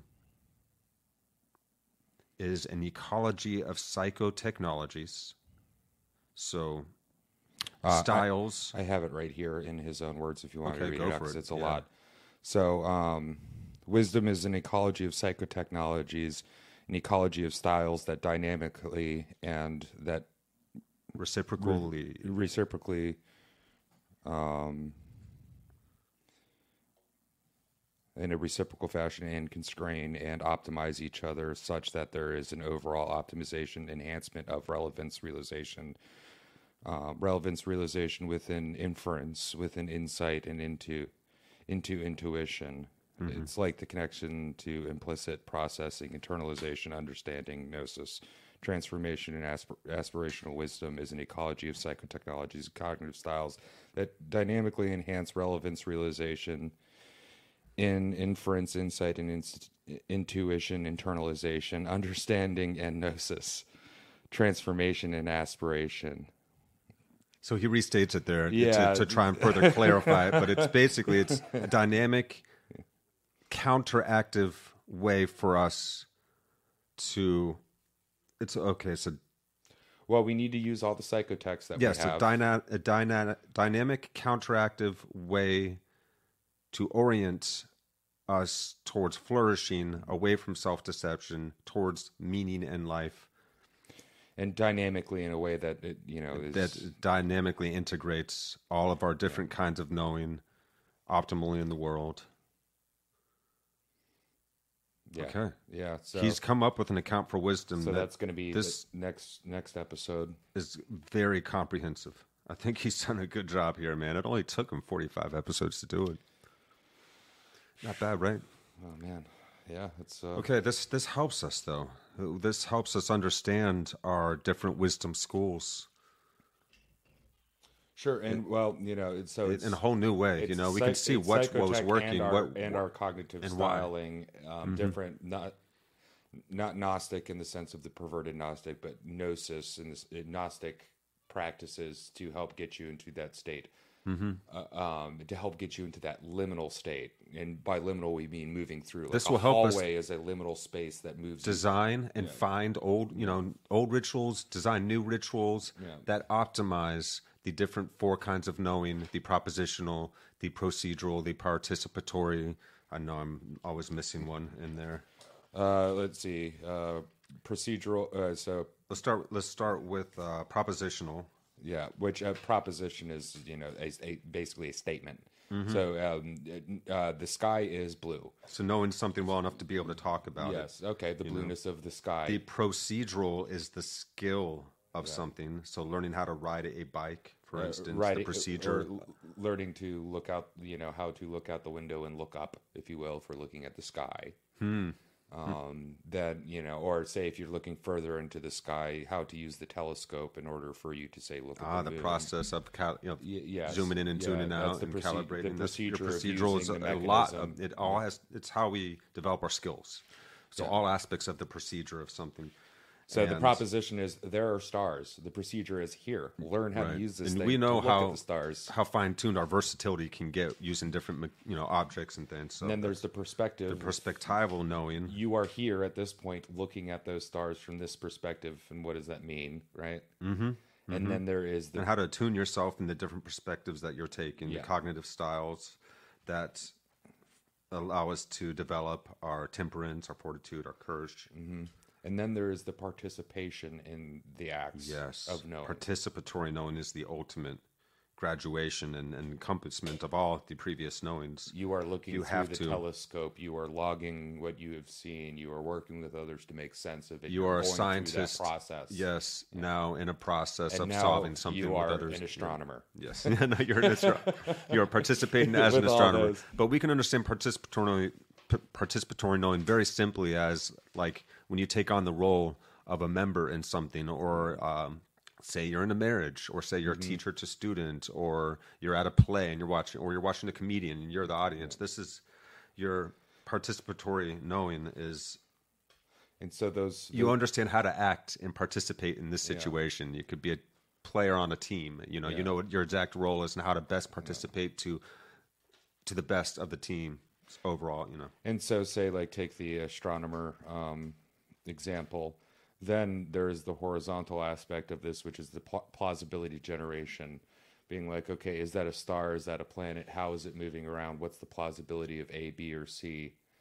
Um, So, and the combination of these two, uh, or those two Everything comes into gives play us now. understanding. Yeah, Oh, and an we are not the center of the universe. We're actually going around something else, and other the other things we're looking at are actually going around something else, the same something else as well. it helps us locate ourselves in a more refined fashion the further we go. Sure. no matter what we're doing. It Thus, seems. enhancing the agent arena relationship, relationship and then that helps yeah. build up our other ways that we can interact with the world and one another and it's just this beautiful counteractive process a dynamic counteractive process to the downward spiral this is the upward spiral Yeah.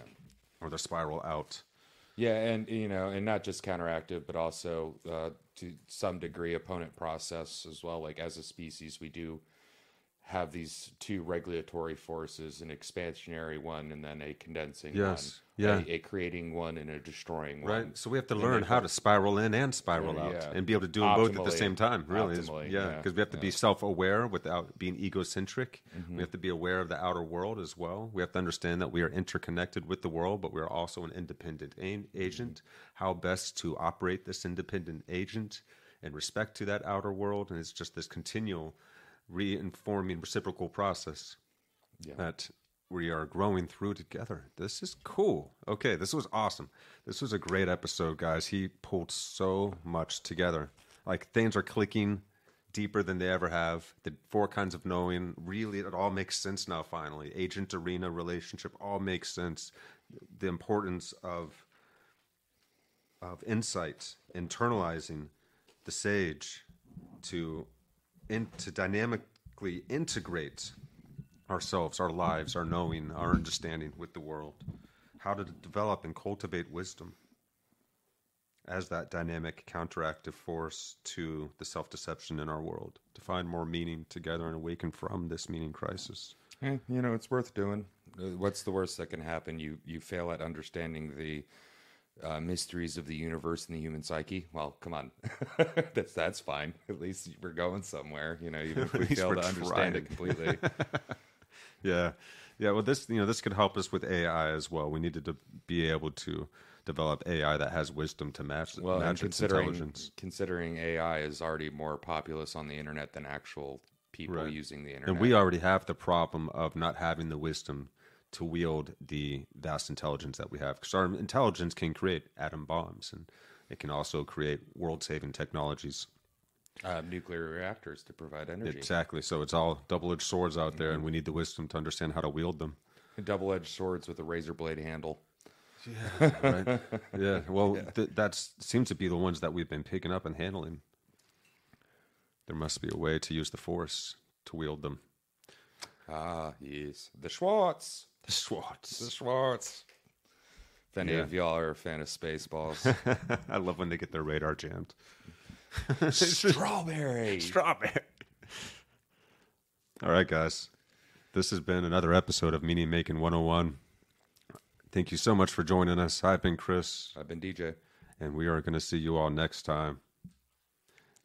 Episode 46. It says conclusion. What the heck? Yeah, it's not. There's episodes after that. There are a few episodes after that, though. Okay, but he wraps it all together, and then maybe he's he starts Yeah. to trek down, or at least starts to detail what the road is like that And he's gets going into, down. well, he gets into some other people.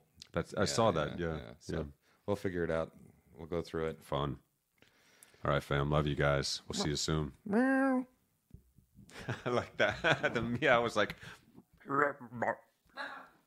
meow. rough.